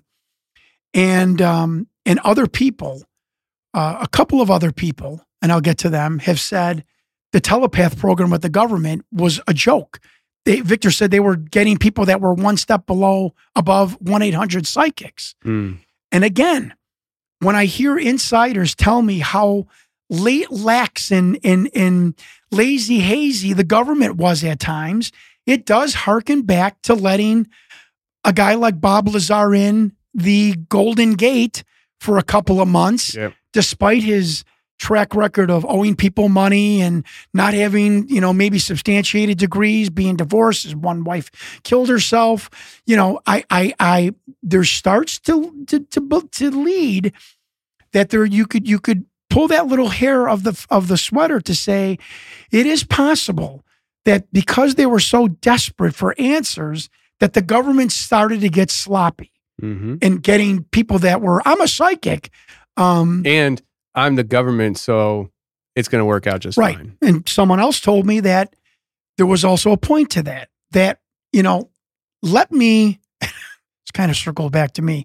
Let's get a person who we can discredit, who doesn't have, do you know how many genius people level people I know that don't have a college degree? I know a lot of them. Geniuses can't stand in a classroom for four years. No. Uh, fact. Yeah. I'm not, I'm not backing up Bob Lazar or Dan Bursch, who also claimed to be at S four. I'm simply saying that genius level people sometimes don't get, to, you know, Bill Gates doesn't have a degree. Mm-hmm. So, um, is it possible that the government at times gets sloppy and gets people when they are desperate to for a breakthrough, like mm-hmm. Bob Lazar said on propulsion or interviewing with this extraterrestrial program, that they hire people and they get people and acquire people that they, if they go public, can discredit them. Mm-hmm. And what has happened?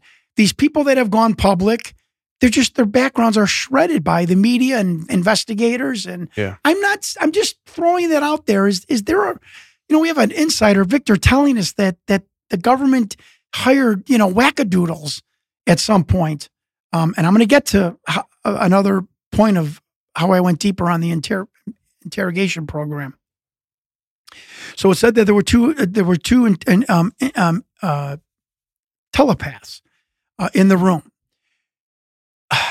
Then it says that um, a Joseph Yeager, now this I found out five days ago, and it scares me a little bit because his family hasn't called me back yet, that a Joseph Yeager, a D I A employee named Joseph Yeager, helped facilitate the sale of the film to the third party.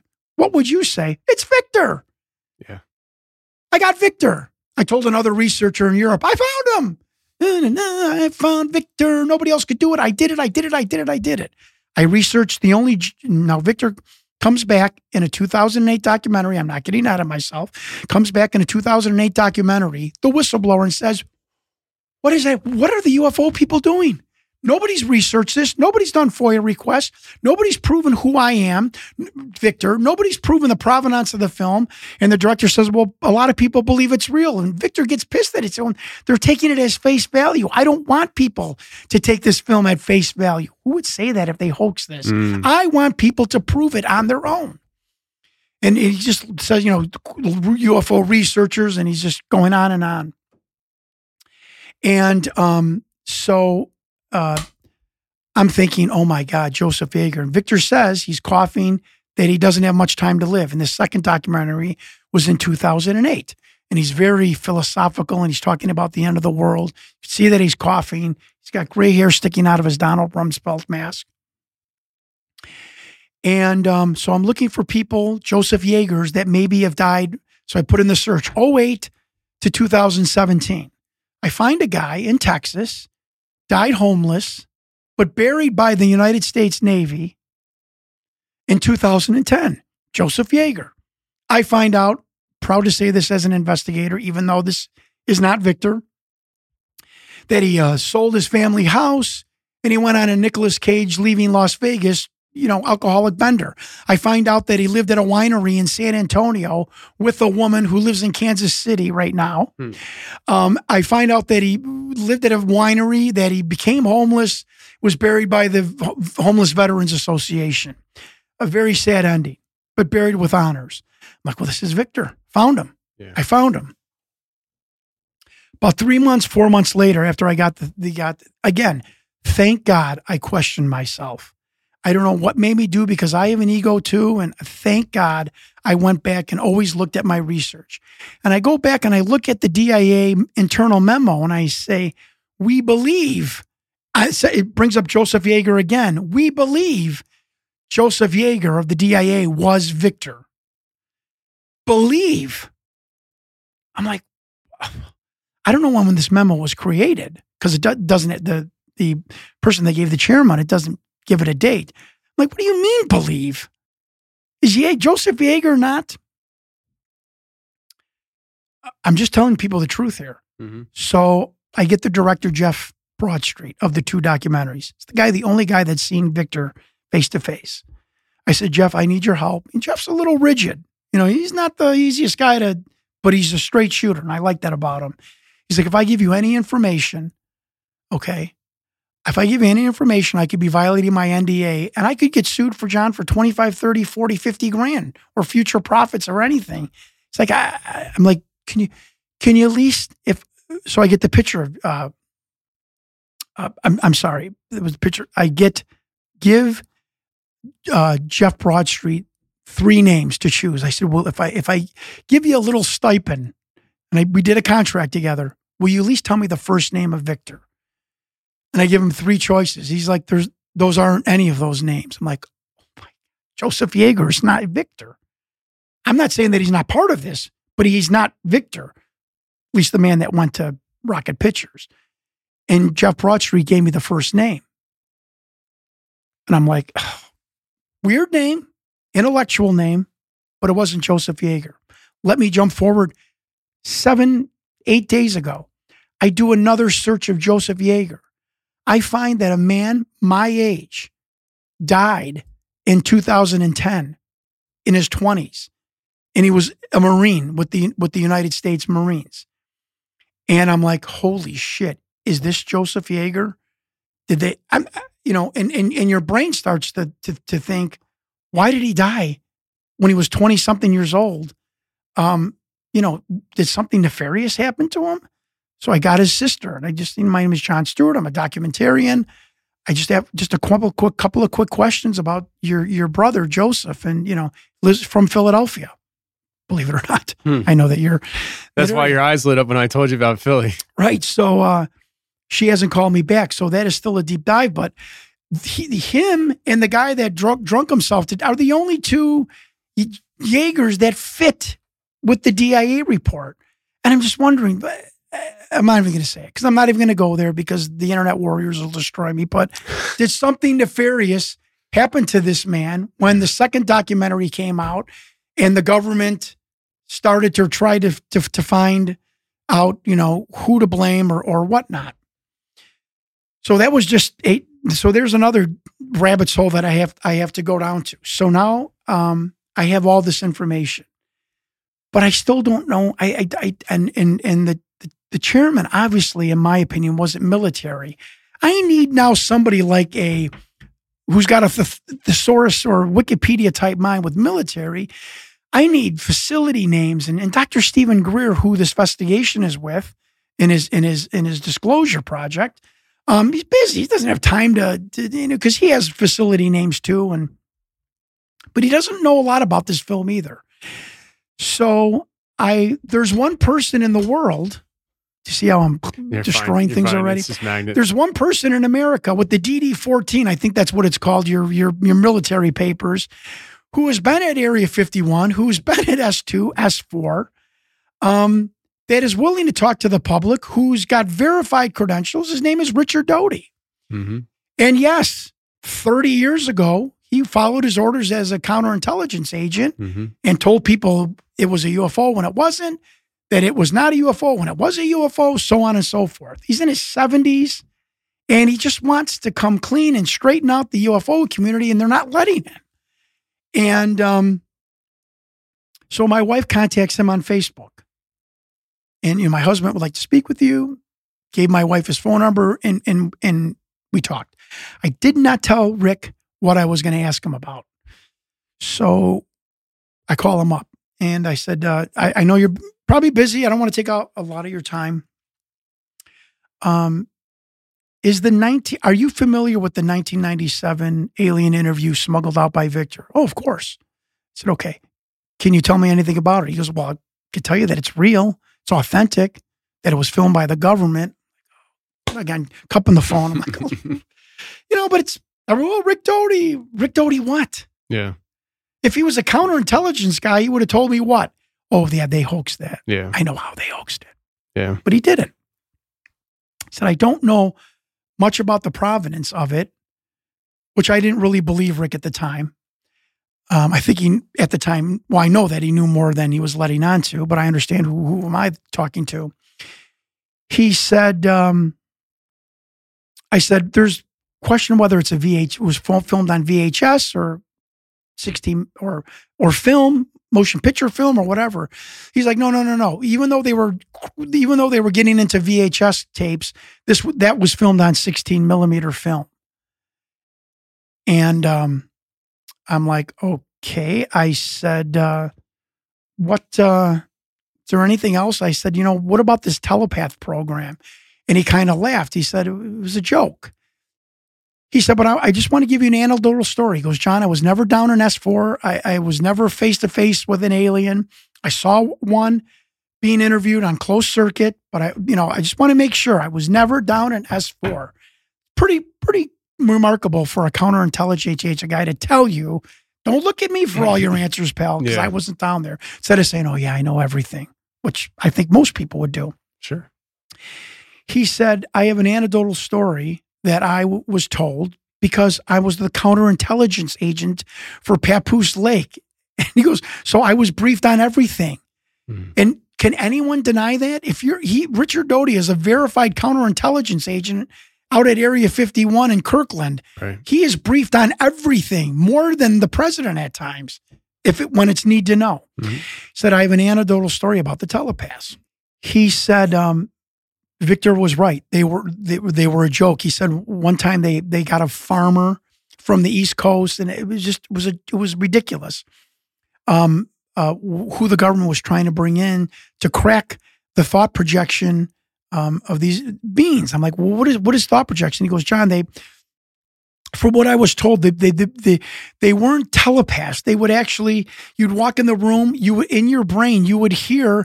I know what your question is. It's about the Tony Merkel sign behind you, and here's what I can tell you about it. We had that built by, you know, A B C sign cop. And he goes, so we, the government called it thought projection rather than telepathy. Mm. It knew what you were thinking, and it already had, it knew your question and already had the answer projected into your head.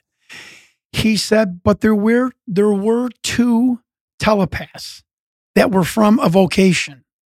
I, I know what the vocation is. I'm not going to tell you because the internet will go freaking, let's leave it for another time. Okay. And I hope people respect my, um, my comportment. But he said there were two telepaths from a, and they, they had a vocation. When these two guys sat down in front of these beings, they would start relaying the information back to a military person almost immediately. Like they would sit down and be like, okay, yeah, but, but, but, you know, and I'd have to sit there for twenty minutes. And, and he goes, they were, you know, they were, they were amazing at the information that they could process from these beings. He goes, let me tell you another anecdotal story. This is really interesting. He goes, there was one time where there was a, there was a snag in the interview process, and the being was saying, you know, do you know where I come from? And the, te- the one telepath, not these two, these two good uh, ex- uh, telepaths that were excelled in it, but a, just a regular telepath, was looking at the uh, the general behind him saying, you know, he's he's getting cocky with him. He's like, do you know where I'm coming from? And the being's like, no, do you know where I come from? Meaning planet. So there was a language barrier, you know, of colloquialism and, mm-hmm. and, and whatnot, which I thought that was a really interesting um, anecdotal story. Not proven, but I, th- I, th- I thought that was interesting. And I could see that, you know, you're sitting down and you're a telepath who's lived from the, let's say, the fifties to the nineties, and you have all of this jargon and lingo, and it, it was really important to break, you know, to, to really kind of listen and digest, I guess, what these beings were trying to say. But I thought that was a really yeah. interesting anecdotal story of, he's, you know, he asked me, you know where I'm coming from? And it was, do you know where I come from? You know, wow. so that, that was, that's what interesting with Rick Doty. So, about to hang up, and he goes, there, there's also one other thing that everyone get, gets wrong. And he goes, even including Victor. I'm like, well, what's that? He goes, John, I'm going to tell you something that very few people know, and more importantly, hardly any ufologist has talked about this. I've mentioned it once or twice. It just goes over people's head. He goes, the facility where the alien beings were being interrogated was not S four. The overall facility was called S two Alpha, the S two complex. S two was the overall site at Papoose Lake. Um, it, it was not in the side of the mountain where Bob Lazar said it was, with hangars painted.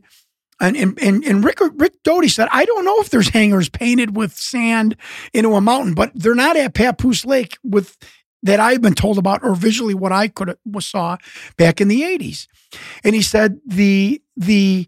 The A C, the A H C is under S two building. There's S two. It's like the administration for the entire area at Papoose Lake. Then there's S three and S four. So when Victor and Bob Lazar say S four, yes, technically that was the the the f- five level underground facility.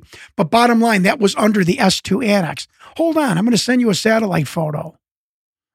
So I, I get my email. It's a satellite photo of this annex. He goes, now I'm going to tell you where this is. This is, this is uh, uh, southwest of Area fifty-one. It's not, it's, it's kind of by Papoose Lake. He goes, there was an entrance to S four hidden out by Papoose Lake. Very, very small building. I'm like, Rick, Rick, this is brown. This is groundbreaking. Rick, what is the A H C? Oh, that's the Alien Housing uh, Center. The Alien Housing Center. Okay. What's that? Well, it's pro- part of Project Aquarius. The whole program underneath S two Alpha, John, was called uh, informally the Alien Retention. Remember this, because this is the whole, the Alien Retention and Interrogation Program under Project Aquarius. The umbrella program was Majestic. Fact. I'm going on record one time, fact, fact.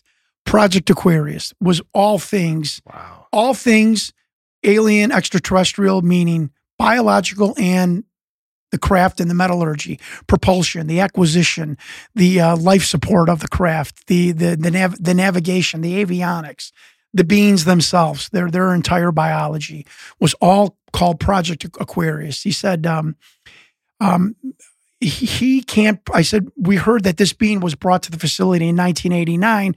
The only crash that we know about was from the Kalahari Desert. I don't know if that's true or not. And Rick said, well, I can tell you that the crash retrieval teams, one is called Pounce and the other one is called STAR, S T A A R. They're a specialized Air Force um, recovery team. Um, and and, and they, they, these are the ones that would bring the beans and, and so on and so forth. And he told me the story about J-Rod that went to Los Alamos and died in nineteen fifty-two. He was the original survivor, the only survivor of the Roswell crash. And I just, this Rick Doty just kind of struck me with this matter of fact. He, I've been around car dealers, pro wrestlers, and politicians for fifty years.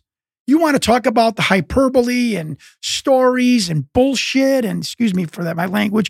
You know, I, I'm a lie detector, human lie detector, just because of my environment for fifty years. If you're a counterintelligence agent, you're not telling me stories that verify beings. You, if you're you're counterintelligent, you're not telling me, I don't know, I wasn't there, I don't know. Rick must have said, I don't know, five, six times. I, you just don't do that when you're a liar. I have a degree in counseling psychology. I know the schematics and I know the physical and verbal makeup of a liar. And and, and Rick was not even anywhere near that. And and um, I, I was just struck by his um, his casualness. Um, I was struck by his his ability to to trust me and trust me with this information. Um, I was impressed by the fact that I can't tell you that that's still classified. I was another story. Not many people. Rick Doty has had the on his door out of his house twice by the government. I think one time they called him, one time they knocked. But mm. Rick Doty, a counterintelligence agency, had the. Uh, Can you come here? You can't talk about that anymore. And he just said, you know, be careful what you say, what you say on podcasts. You know, make sure if anyone gives you information or passes you or emails you that you ask them, is this top secret? Is this stuff that's going to get me in trouble? Really, like grooming me to, to you know, like to send me off to my first day of U F O researchers class. And I and I owe Rick a lot about uh, of that, because I, I didn't know that if somebody sent you top secret document and you accepted, you technically could be in trouble. And I couldn't wow. believe that the government actually admonished him on, on two occasions. He said, John, I just want to come. I just want to. I just want to come straight with the with the U F O world.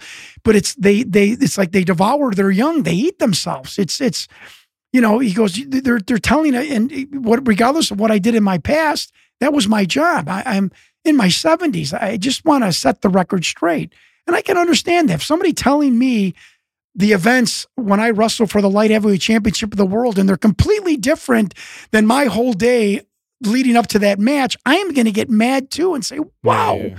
I was there. You weren't, you know, and that bothers him. And I could see psychologically the visceral reaction when somebody is telling him something that, or telling him that he's a liar when he know he knows the information. It was a very, and, and Rick has been, you know, I've, Rick has been my go-to guy for vernacular and terminology and what what do I ask this person and what is a D D fourteen, you know, the, if I'm probably chopping that up. Um, he's been instrumental, and the internet went crazy with Jon Stewart has got, got a new facility, S two Alpha. This oh, he's, he's been Rick Doty'd. You know, I'm like, wait. So uh, I'm like, geez, you know, uh, he showed me the satellite photo. Uh, then an uh, internet U F O U F O researcher emailed me, and then he goes, "Show me the painted gr- the, the the the the, the hangars that are painted? Where's the cement s- spaces in between them? Where's this guardhouse? Where are the roads? Where is this facility? There was a hiker out there. There's nothing there on Papoose Lake like Bob Lazar described. I mean, I went over Google satellite image after something like, it's kind of true. And it, it, it's boding out with, with Doty told me that there, you know, he doesn't know of this, where the hangars are and painted, um, you know, painted hangar doors and, and so on and so forth. And then the S two, I get started getting eviscerated. He's being manipulated by Doty. Doty told me two bits of information of this whole investigation. And it was after I got the chairman's emails and, and, and whatnot, because I, I needed somebody to go to. I get an email from Sar- Master Sergeant Munoz. Um, he's telling everybody on the in a chat room on YouTube, uh, sorry, folks, S two Alpha is real.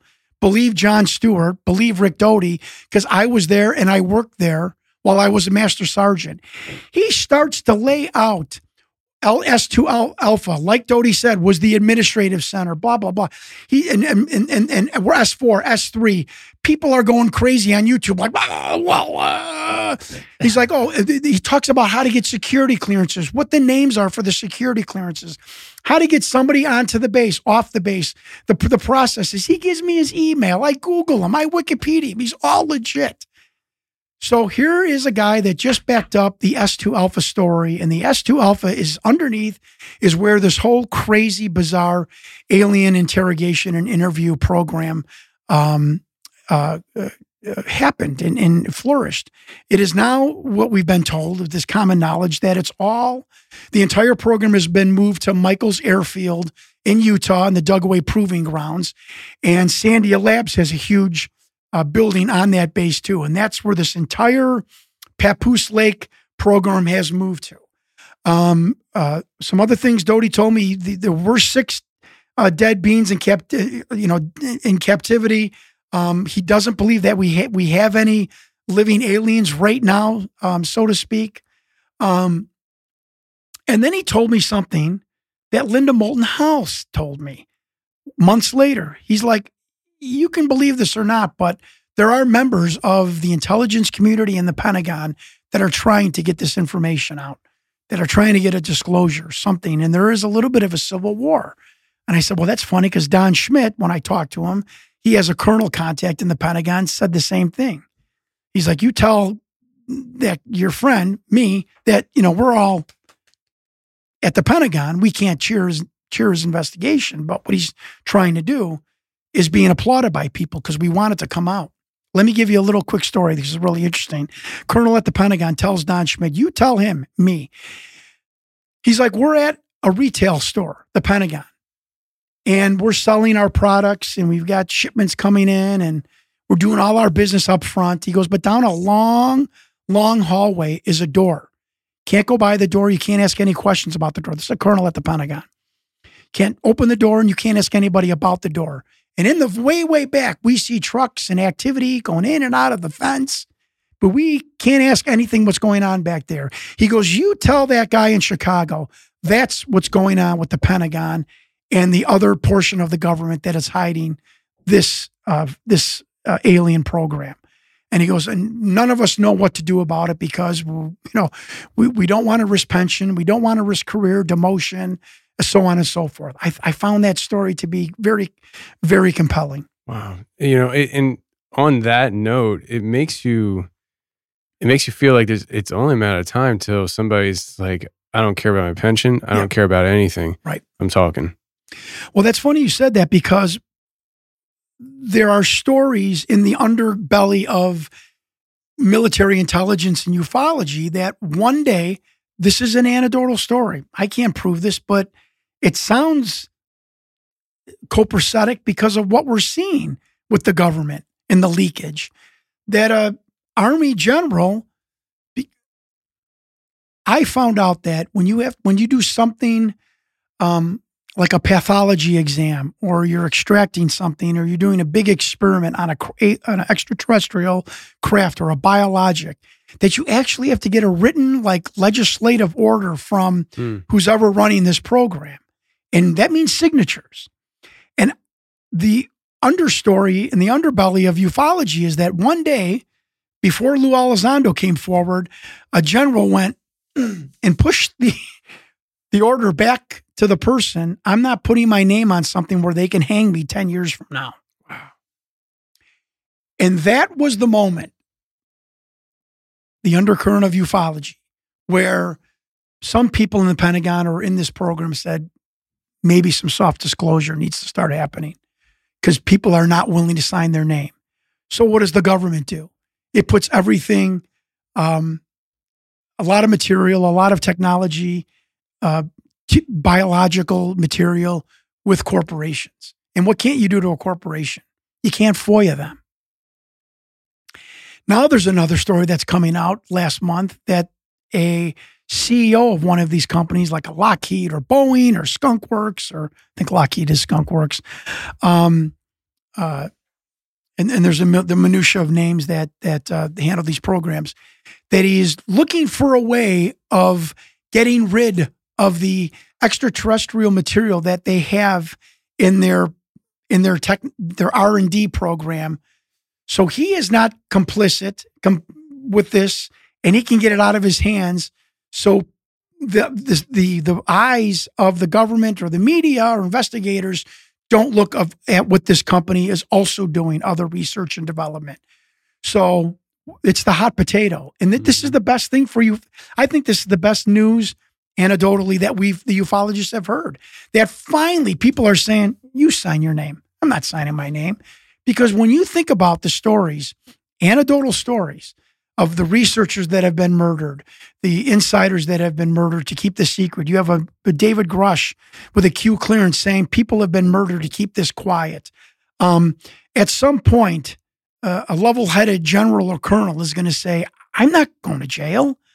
I'm not going to uh, uh, Leavenworth for the rest of my life because I'm going to get blamed because my superior, you know, uh, whacked somebody in nineteen seventies and I was on around that boardroom and tacitly gave approval or whatever yeah. the scenario will be. There are human beings now, and I say human beings, morally guided people in the Pentagon that are are finally saying, no mas, no more. It will leak it out some way. That's wild.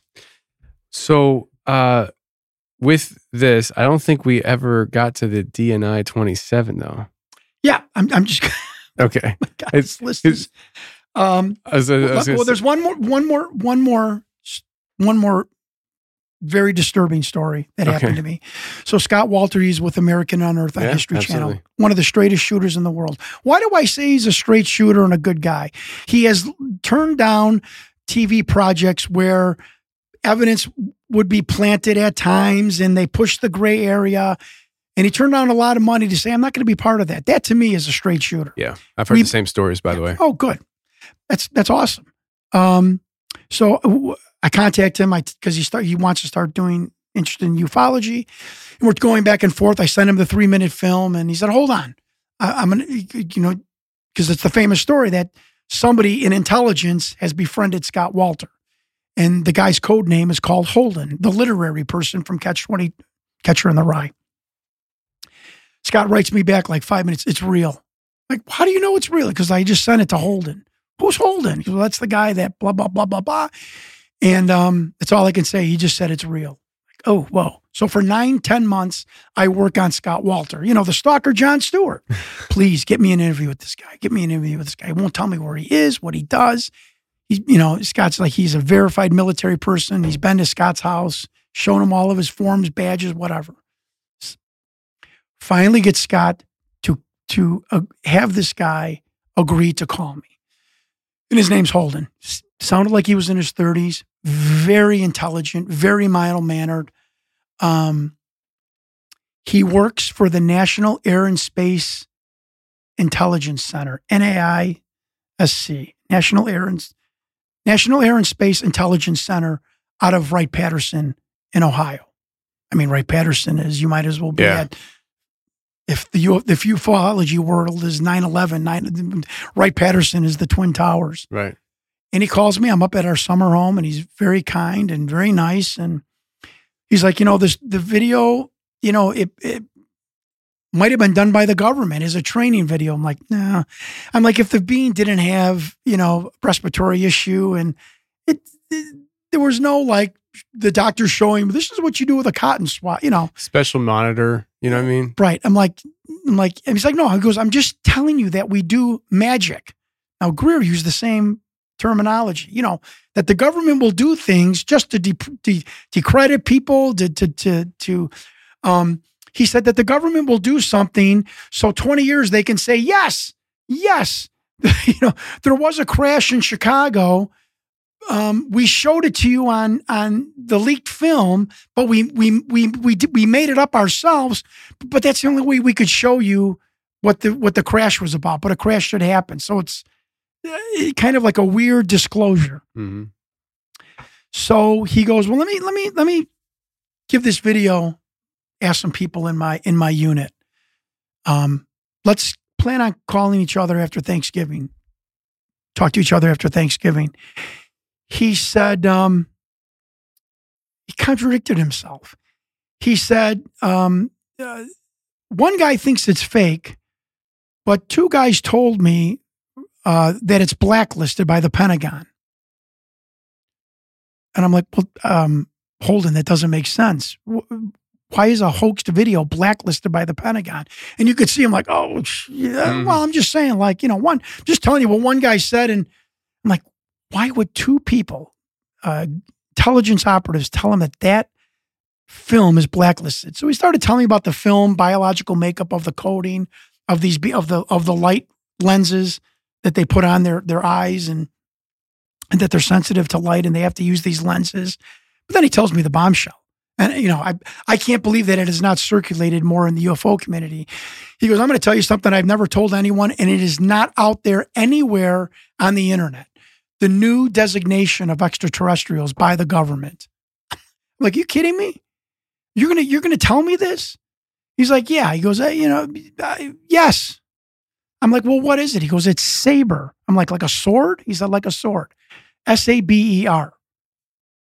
Nowhere on the internet. This has never been talked about. I said, what does that stand for? He said, that is the new designation, synthetic astrobiological extraterrestrial races. Saber. You know, I've told a couple of people this. I would think that this would have gone out like it's, uh, you know, like it's wildfire. I, I doesn't matter to me whether it does or it doesn't.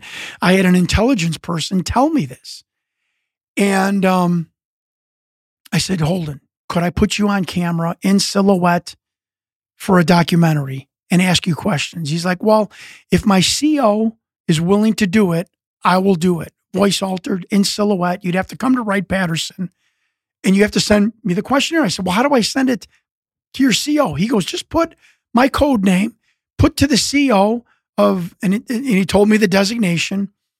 And I said, you know, list of questionnaires for potential documentary. And these questions were explosive. Has the government had any interaction with extraterrestrial off-planet beings since nineteen hundred? Or I mean, they were explosive. Has Wright-Patterson ever held biological extraterrestrial uh, material? Um, Uh, a week goes, he goes, I'll call you this afternoon. Day, two, three, one week, two weeks, three weeks. I text Scott. I'm like, why? Holden hasn't called me back. He's like, John, this guy travels. He's very busy. Just no problem. Boom, boom, boom, boom, boom. I think I wished him happy Saint Patrick's Day or something because it was after Thanksgiving. You know, I'm like, hey, Holden, want to let you know, hey, happy Saint Patrick's Day. Don't, you know, don't do anything I wouldn't do. You know, give me a call. Let me know if we're going to do this interview. We're into like April. And I must have called Scott Walt, texted Scott three or four times. I finally said, Scott, this is ridiculous. You know, I'm a, I'm a grown man. He's a grown man. Is he in trouble? And most importantly, am I in trouble? This guy has ghosted me. We were going through a, a, a, a documentary um, process of getting him on camera, and he ghosted me. Not an hour later, Holden texts me. Here's this nice, fun-loving guy. Fun-loving, I mean, he was just a nice, nice man, spoke gen, uh, kind, used soft words. I get this terse text. I knew right away he didn't, he didn't, um, he wasn't the progenitor of it. Somebody, right. You send this. Yeah. I've been ordered, and, and, I, and I'm paraphrasing, folks. I have been ordered by uh, uh, people higher then my C O, to cease and desist all contact with you. You are no longer allowed to text me. I am no longer to communicate with you. You are to destroy any notes you took of our conversations. Um, you are to destroy the questionnaire that you sent me. I will not be doing a uh, appearing in your documentary. And under D O D V V seven five two one nine, you know, all this all this weird legal nomenclature. That's what I would describe it. You are hereby ordered to um, destroy this uh, destroy this uh, text. You are this was on Signal app. Um, destroy this text. You are not to copy, paste, to transmit this to anyone under violation of Defense Department order so so so so so, and we are never to have contact again. What's the wrap up? I just want to know something. Why is the Department of Defense and the Pentagon telling a guy from Wright-Patterson to cease contact with a used car dealer, bust out pro wrestler? I, let me say it. You know, a politician that's got a, a supposed hoaxed video. Why? I don't, I, you know, I I think I know, but I don't want to be have declarative statements. Let me just go, we'll give one more quick thing. I've done about eight FOIAs. I will have presented these on YouTube at times, most to the Defense Intelligence Agency. I make the D I A people laugh. There are two African-American women. One is for the uh, Pentagon D O D and one is for D I A. That we we laugh. I'm like, that's it's me, the alien guy. Oh, hi, John. How are you? How are you? What can I help you with? I get a guy named Andrew. Hi, Mister Stewart. Blah blah blah. I'm like, uh, I submitted a, D- a, a a FOIA request about a document. He's like, hold on. Um, wow, I have never seen this before. I mean, how many times has that been said to me? I've never seen this before. Andrew, what have you never seen? Your name's on our computer. There's no file attached, like your request. I'm like, so big deal. He goes, John, uh, he's Mister Stewart. Um, I've been here a while. I've never seen this before ever. I'm like, wait, what are you telling me? He's like, well, like somebody would have to have gone in and removed your request. You can't get on this system. He's telling me this at the D I A, the FOIA department. Can't get on my system unless you have a corresponding file, and you don't have one. I'm like, oh, well, this is great. He's like, oh, don't worry. He goes, it's... It's got to be something. He goes, it's it's bizarre, but it's, uh, you know, now my hands start shaking again. Yeah. I got the D O D. Oh, I'm sorry. I forgot. Also in Holden from Wright-Patterson, also in his text was, you are now, this made, this made Rick Doty freaking, when I told him this, I had to peel him off the ceiling. You are now on a special watch list for your overseas emails, your frequent FOIA request, and the nature of your FOIA request. Rick Doty is like, there, there, you, you, this isn't Nazi Germany. You can't be on a special watch list. This, this, he goes, I, Doty flipped, this mild-mannered guy flipped his lid when I told him what I was told, that I'm on a Pentagon watch list, hmm. which I don't know if I believe or not, but that, who are you to, To, to, to have him write that to me. An hour later after the FOIA, your file's missing, I get an email. Suddenly they found my request. We cannot administer your request uh, quickly. For the nature of your request requires us to speak with other agencies, cross-department meetings, and I've got this on the internet. And it might take several months. So they're going to have meetings now about my, you know, the key card, the elevator going down, meetings about the used car dealer's FOIA request. Jeez. I call Andrew back at the D N I and he's this. Hello. Yeah. Mm-hmm. I'm like, Andrew, I, this is Jon Stewart. I just spoke to you an hour ago. I know. I'm like, oh, well, they just emailed me. He's like, yeah, they they they emailed you. I'm like, is there something wrong? Did I, did I do? He's like, no. I'm like, um. you know, this happy, nice guy. And, and, uh, he's like, no, I'm like, okay, thanks for, you know, helping me out. Hung up the phone. I'm like, what the, f- the f- is going on with my life? Why is this hoax video producing all of this reaction? Again, I'm not declaring any statement. Why is this hoaxed video producing all of this reaction from senators to D I A to, to secret military people to Army intelligence people? What, what is going on? Why would they have this reaction to this supposed fake video? That is the question for the the, the world of ufology mm-hmm. to extrapolate. Makes you wonder if it's not, like, let's just say the, the video is hoaxed, right? what else is going on behind the scenes that you're touching at, you know? And I don't know, but it, it just makes you wonder, like, in a world of, you know, sifting through half-truths all the time, you know, is it possible that, yeah, this is hoaxed, but what you're doing, if you keep going, you're going to uncover something that they wish that video was real and that's all you stopped at. Right. It's Doctor Greer, you know, uh, that tells everyone, including me, the truth of this phenomenon is more bizarre than aliens are coming to this planet. Mm. You know, that scares me. Yeah. I, I'm, I'm, I'm just being, you know, I'm just being like real and, and, yeah. and, And, and telling you my feelings, which a lot of U F O researchers don't do. And and I'm attacked for it. You know, I don't care if Jon Stewart's happy or sensitive. Or, tell us the facts. Well, that's who I am. But, um, yeah, so, so you know, so you're sitting back and going, well, you know, and everyone's telling me, uh, you know, Don Schmidt, you know, hide in the open, hide this stuff in the open. Well, before I started going on podcasts and, and having a couple of people pay attention to this, you know, uh, of, of course I was trying to make this into a documentary to tell the world what's going on. Mm-hmm. Um, you know, so, you know, that, that process is, is still on, on, ongoing. And it's like, well, you know, it's that line from Clear and Present Danger. I, I'm afraid if I keep digging, you know, you know, I'm, nobody's going to like what I find, mm. but I, I don't know what else. You know, that the government, you know, basically my my thesis is the government of the United States in a facility uh, south of Area fifty-one had uh, a retention and interrogation program of off-planet beings and at times interdimensional beings. And I don't think you can, I don't think that you can brush off that that th- that thesis anymore. There's just too many people coming forward. The and and and again. Um, my investigation, forget the film, forget, uh, forget me. I just asked, and, and, and I am not going to argue what my experiences were. I didn't haven't made up anything yeah. of my experiences. So we're, we don't, Jon Stewart doesn't argue that anymore. I'm telling the U F O world, find out why these people are going bat shit crazy. Mm-hmm. Why? And, uh, and going to the point of threatening me. Why? Over a hoaxed video. Um, I did. I I ran for governor. I wasn't a governor. I'm not in Congress. You know. I'm. I, I'm. You know. I'm. A, I'm. A, I'm a little guy from Chicago.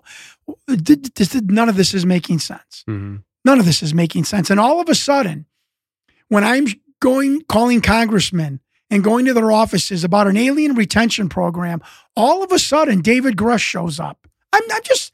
I'm just saying. Is that coincidence? Maybe. Or was it uh, before this?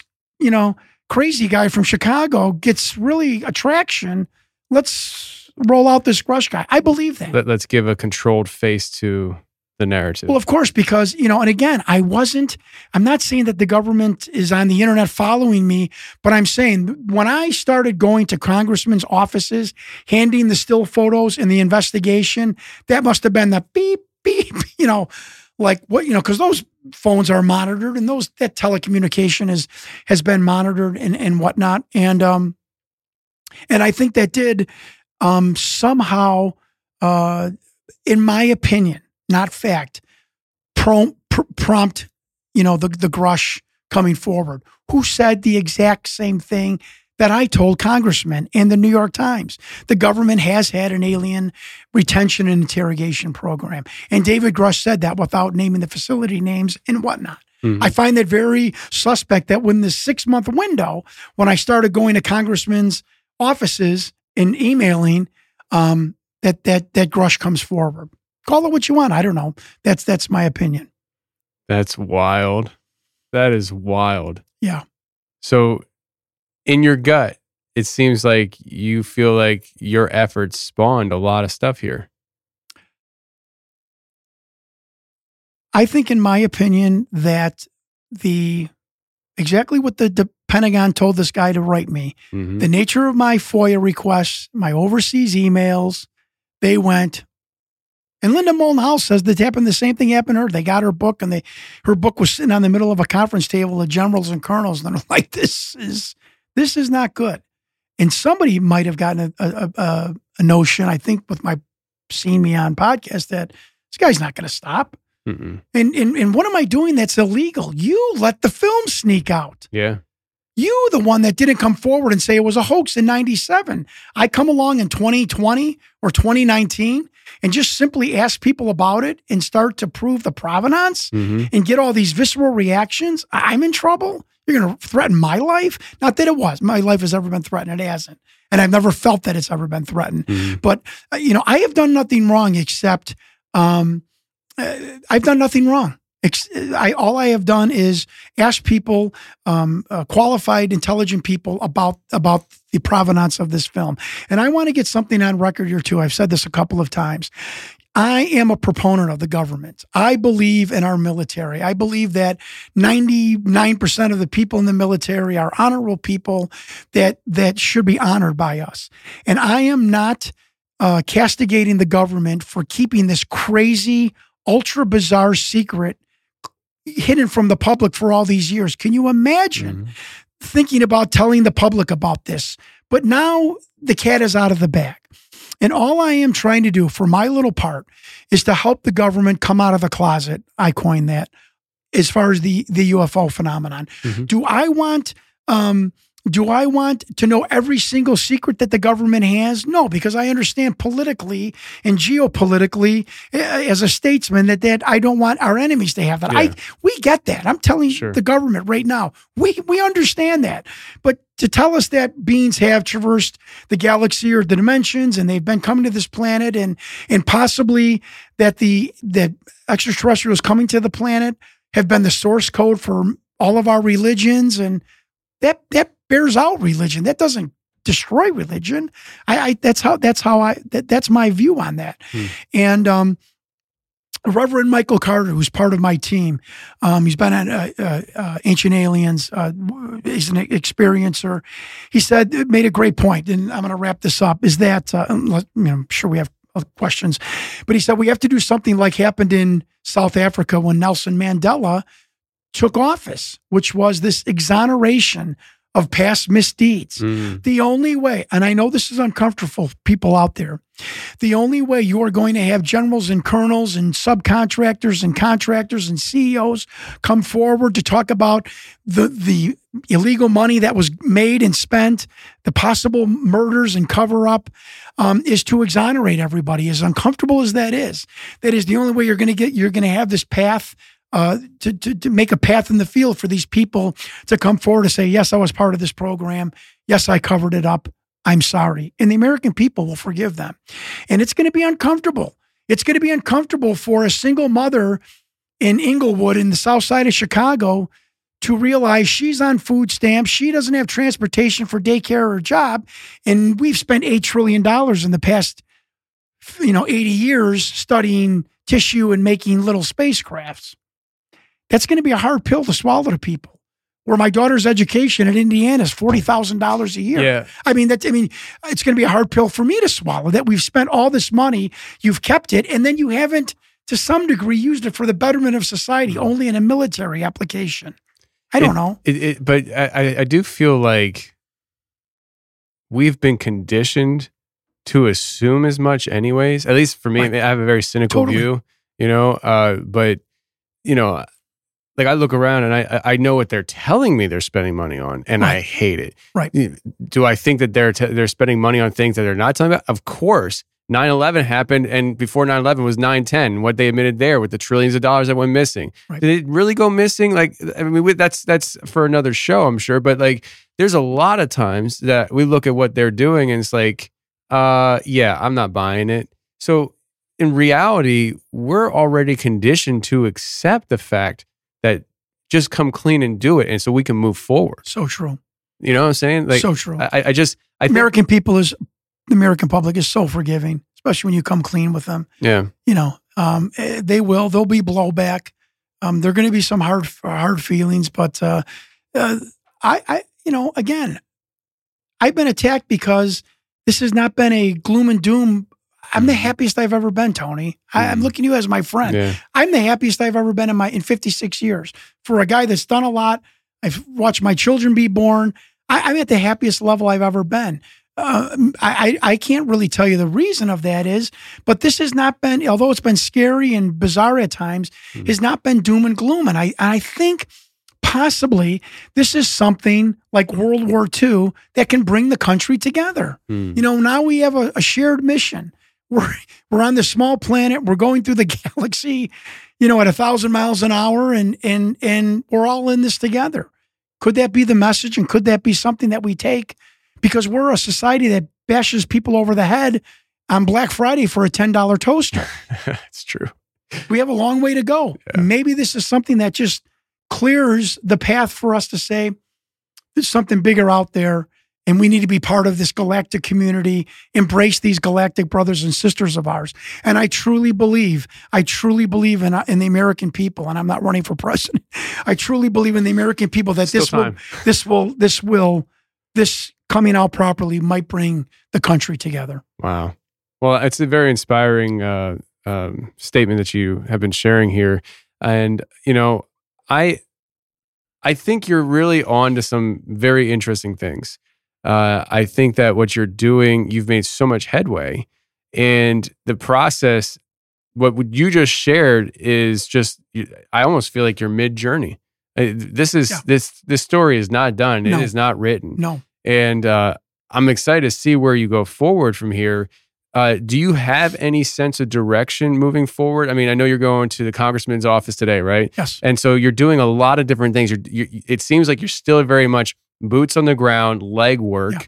Yeah. Uh, what what is, uh, I guess maybe, do you have any plans moving forward as to, okay, uh, I'm, I'm in Knoxville now, and uh, this is my plan, my next six-month plan yeah. on how to, you know, yeah. advance. Um, I told I I told people, they're like, well, write a book. I'm like, it's the story's not done yet. Yeah.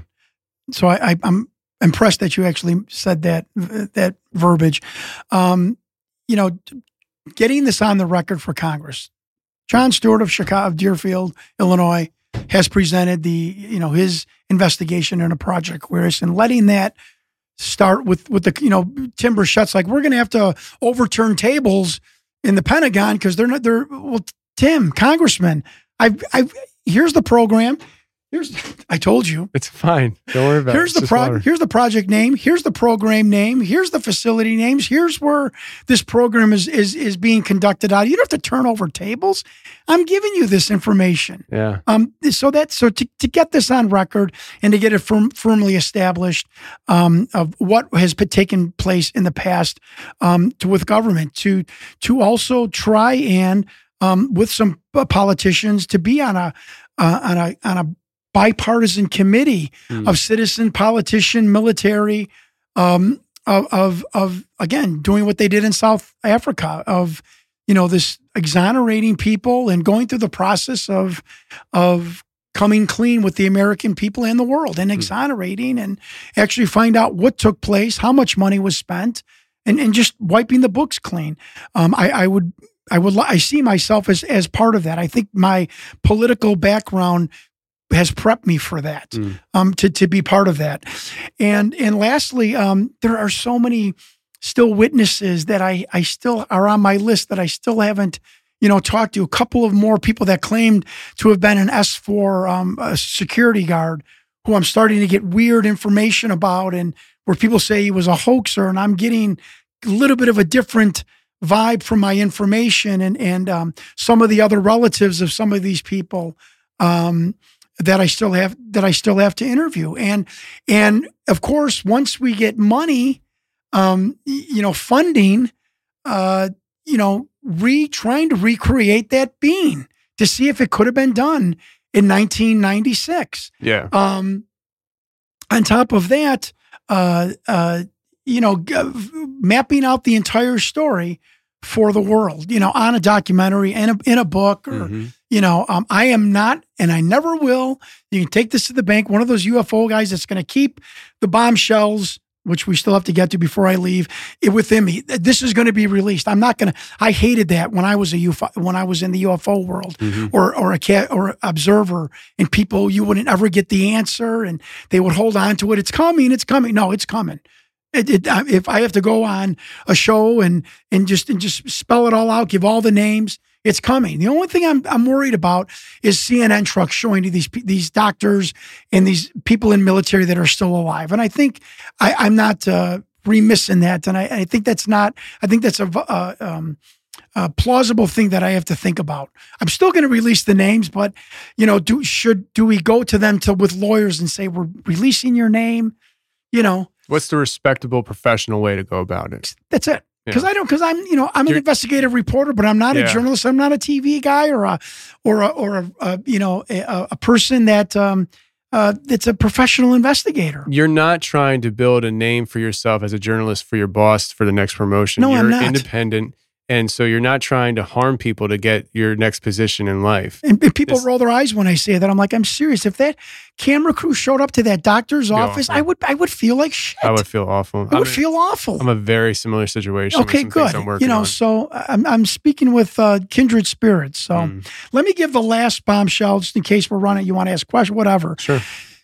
So Linda Moulton Howe has been like a muse to me, meaning like she has said and done things on her documentary or sent me things that, oh my God, wait a minute. So I never could figure out what twenty-seven is. Now remember, the Rear Admiral that I named was Colin Powell's chief liaison for intelligence, was in the Oval Office. My wife and I are, my wife's sleeping, I'm in bed watching my six hundredth documentary, this poor woman, three in the morning. I just watch documentaries about ufology just to find out. It's a Linda Moulton Howe documentary about Ronald Reagan being briefed in nineteen eighty about the extraterrestrial phenomenon. Above each page of the brief, briefing, Tony, is the number twenty-seven. And I kind of sit up in bed. And I'm like, I wake up my wife. I said, Joanne, look, twenty-seven is on the top of those Ronald Reagan briefings. She's like, yeah. I'm like, twenty-seven is the thing on the bottom of the film, the Victor film. I could never, I don't know what it is. And uh, she's like, well, I, who's that guy? I'm like, Rick Doty. She's like, ask Rick tomorrow. I'm like, okay, right. Why? I never even thought. Because Victor said it's it's a cataloging number. Don't worry about it. Yeah, right. So I call up Doty. This was out of a movie. I'm like, Rick, uh, what's twenty-seven? Oh, you mean like in the military? Yeah, in the military. You know, I'm almost like pissed that he hasn't like, I'm. He's like, well, that that's Yankee White. I'm like, what? He goes, it's the security designation, Yankee White. What's Yankee White? I'm being a little like snarky with him. He's like, well, Yankee White is the security umbrella designation for anyone that deals with the president and briefs the president. I'm like, unpack that for me. He's like, John, if I was going to hand you documents and on the document, it said twenty-seven, or Yankee White, but it would say twenty-seven. And if you didn't have that clearance of Yankee White, you'd have fold that packet, pass it back. You could not access it. Same with film, same with anything. I said, do you, and Doty is charming because he doesn't really know that much about the victim. You think Doty would know every nuance? He doesn't. You know, it just, it just, it's like me trying to, it's like me, why doesn't Jon Stewart remember a match from nineteen ninety? It's not important to me. It's right. It's rote. I said, uh, it's on the bottom of the Victor film. He's like, it is? I'm like, yeah. He's like, well, that means that somebody in that room, this is Rick Doty, doesn't know anything about that it was on there. He's like, I would extrapolate that that meant that somebody in that room or that that portion of that film was being shown to somebody who was then going to brief the president of the United States. I said, have you ever heard of a Admiral Schaefer? He said, no. I said, he's Navy. He's like, well, no, I've not, I've never, I don't, I don't think I've ever remember hearing about him. I said, the, this D I A report that I got from the chairman, of course I told Rick about the report. I said, he was the Joint Chiefs Liaison for Intelligence for Colin Powell. He would have, I know he was in the Oval Office. He's like, well, that's why you're seeing twenty-seven on that film.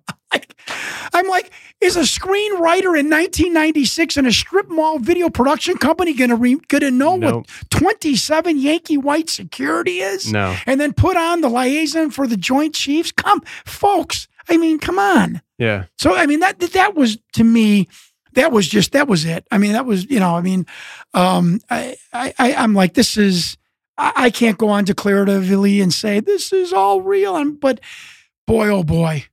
If it isn't, this is the most convoluted thirty-year hoax involving uh, thirty people, you know, a, a senator is communicating with a screenwriter, is communicating with an admiral and a vice admiral that knows that, that this was a hoax and to ghost me, and an eighty-five-year-old widow. Well, come on. Yeah. What's Occam's razor? I, that it was a real video yeah. of an inter- inter- interrogation. I, I like to call it Q and A because interrogation is so negative. A Q and A of an off-planet beating. I mean, come on. Come on. And the twenty-seven was just the... the icing on the cake. That's un. Can I say one more thing? Yeah. So I find an email from the project director of Aquarius. His name is Thomas Mack. In this email to another person from ninety-nine, he writes, find Rick Doty. He was our counterintelligence agent for Project Aquarius. He's a New Albuquerque state trooper. Dan Bursch was part of our project too, the guy that everybody says is crazy. Um. And I, I could have a lot of information that could embarrass the government. Um, and in two thousand, he's dead of a brain hemorrhage. Not drawing any conclusion. Supposedly, his family said that there's hemorrhagic stroke hereditary in their family. So about three months ago, Linda Moulton Howe gives me part of a manual that is given, this is on the internet, given to people who retrieve craft. And also in part of this manual or this, this one document, it gives the classifications of E Ts, where they might come from, this and that. This is, this is w- weird stuff. Good investigative, uh, interesting stuff.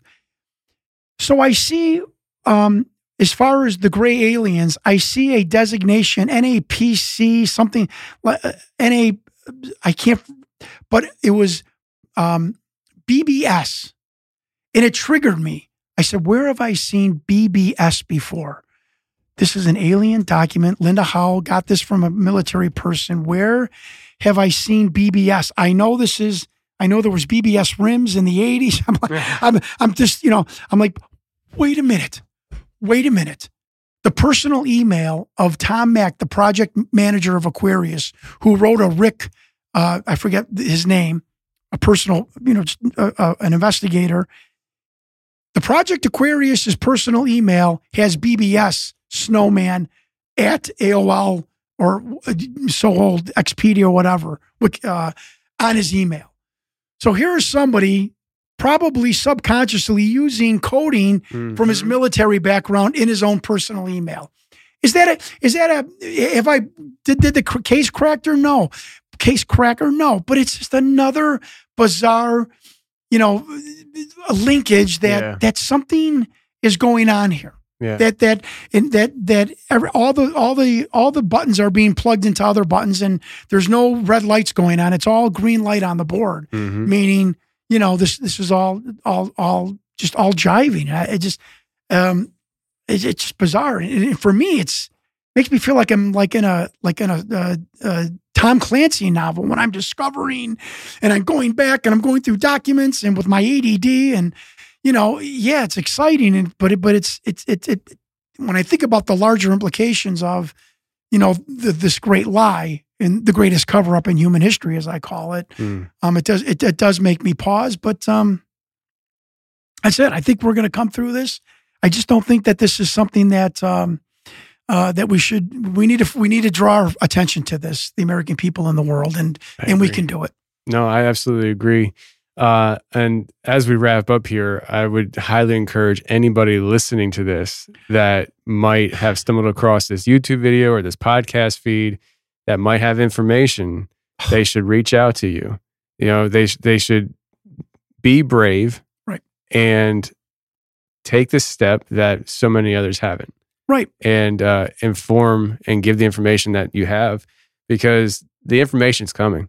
I mean, just read the room. I mean, the last five years, you know, it, ha- it it's just exploded. The information's out there and it is coming. And if you uh, don't get ahead of it, you might, at the end of the day, wish you would have. Yeah. And so I would just highly encourage people that are listening, if you have that information, please go ahead and contact John. Uh, shoot, you can come in studio too. I'll bring St- John back in. We'll have a three, we, we have a round table discussion and stuff. Yeah, I, let me give you my email. It's uh, it's a J O N my without the H Allen A L A N S T E W A R T at A O L dot com. Um, folks, I've done this on purpose. Not that there's anything wrong with it, and not saying that this might not be my future, mm. but just so I could escape the criticism of some people, I have not monetized my investigation as, as, at this point. I don't. I. I, I don't have a, a a channel that's monetized. There's nothing wrong with that.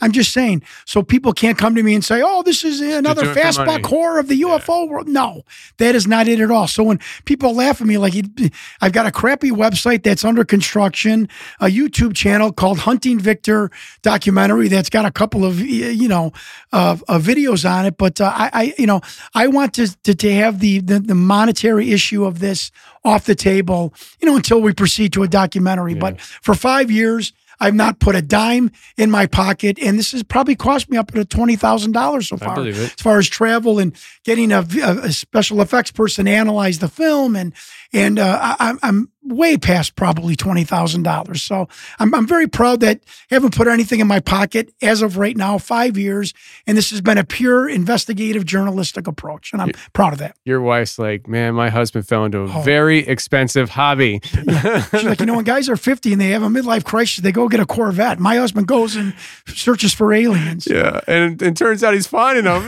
You know? Well, John, listen, I appreciate you coming in and sharing your story. Story from beginning to end. I hope that this was uh, good for you, because I feel like it was, it was a great. fantastic yeah. way to present this story. Yeah. And like I said to you when we first connected, uh, I felt I feel like my audience is tailored for this. We have a, a lot of people who listen to the show to hear people's life stories with this kind of stuff, and you fit the bill. And it just it's very timely. This is something that we're not looking back on and saying, oh, this is Jon's story that happened twenty years ago. We're in the middle of it right now. Right. And so the listening audience understand that this is a story that is not finished being written, and you can be part of the story as well by sharing this information worldwide. Get it out to everybody, because the more you share the links to this stuff, the more opportunity it has to get in front of the right eyes, the right ears that have the information that John needs to crack the the, the case. So uh, please, if you found this information very informative, which I already know you have, if you're here this long, I think Jack probably, how long have we been recording? Like three hours? So oh my God. three hours. If you're still here, it's because you want to be here. So right, right. Uh, please, at this point, share the link, share it with people, and let them know the truth of the matter of this investigation. And uh, John, I appreciate you being here, man. Thank you, pal. Appreciate it very Absolutely. much. Really, I really do. Thank you. Yeah. Been a pleasure.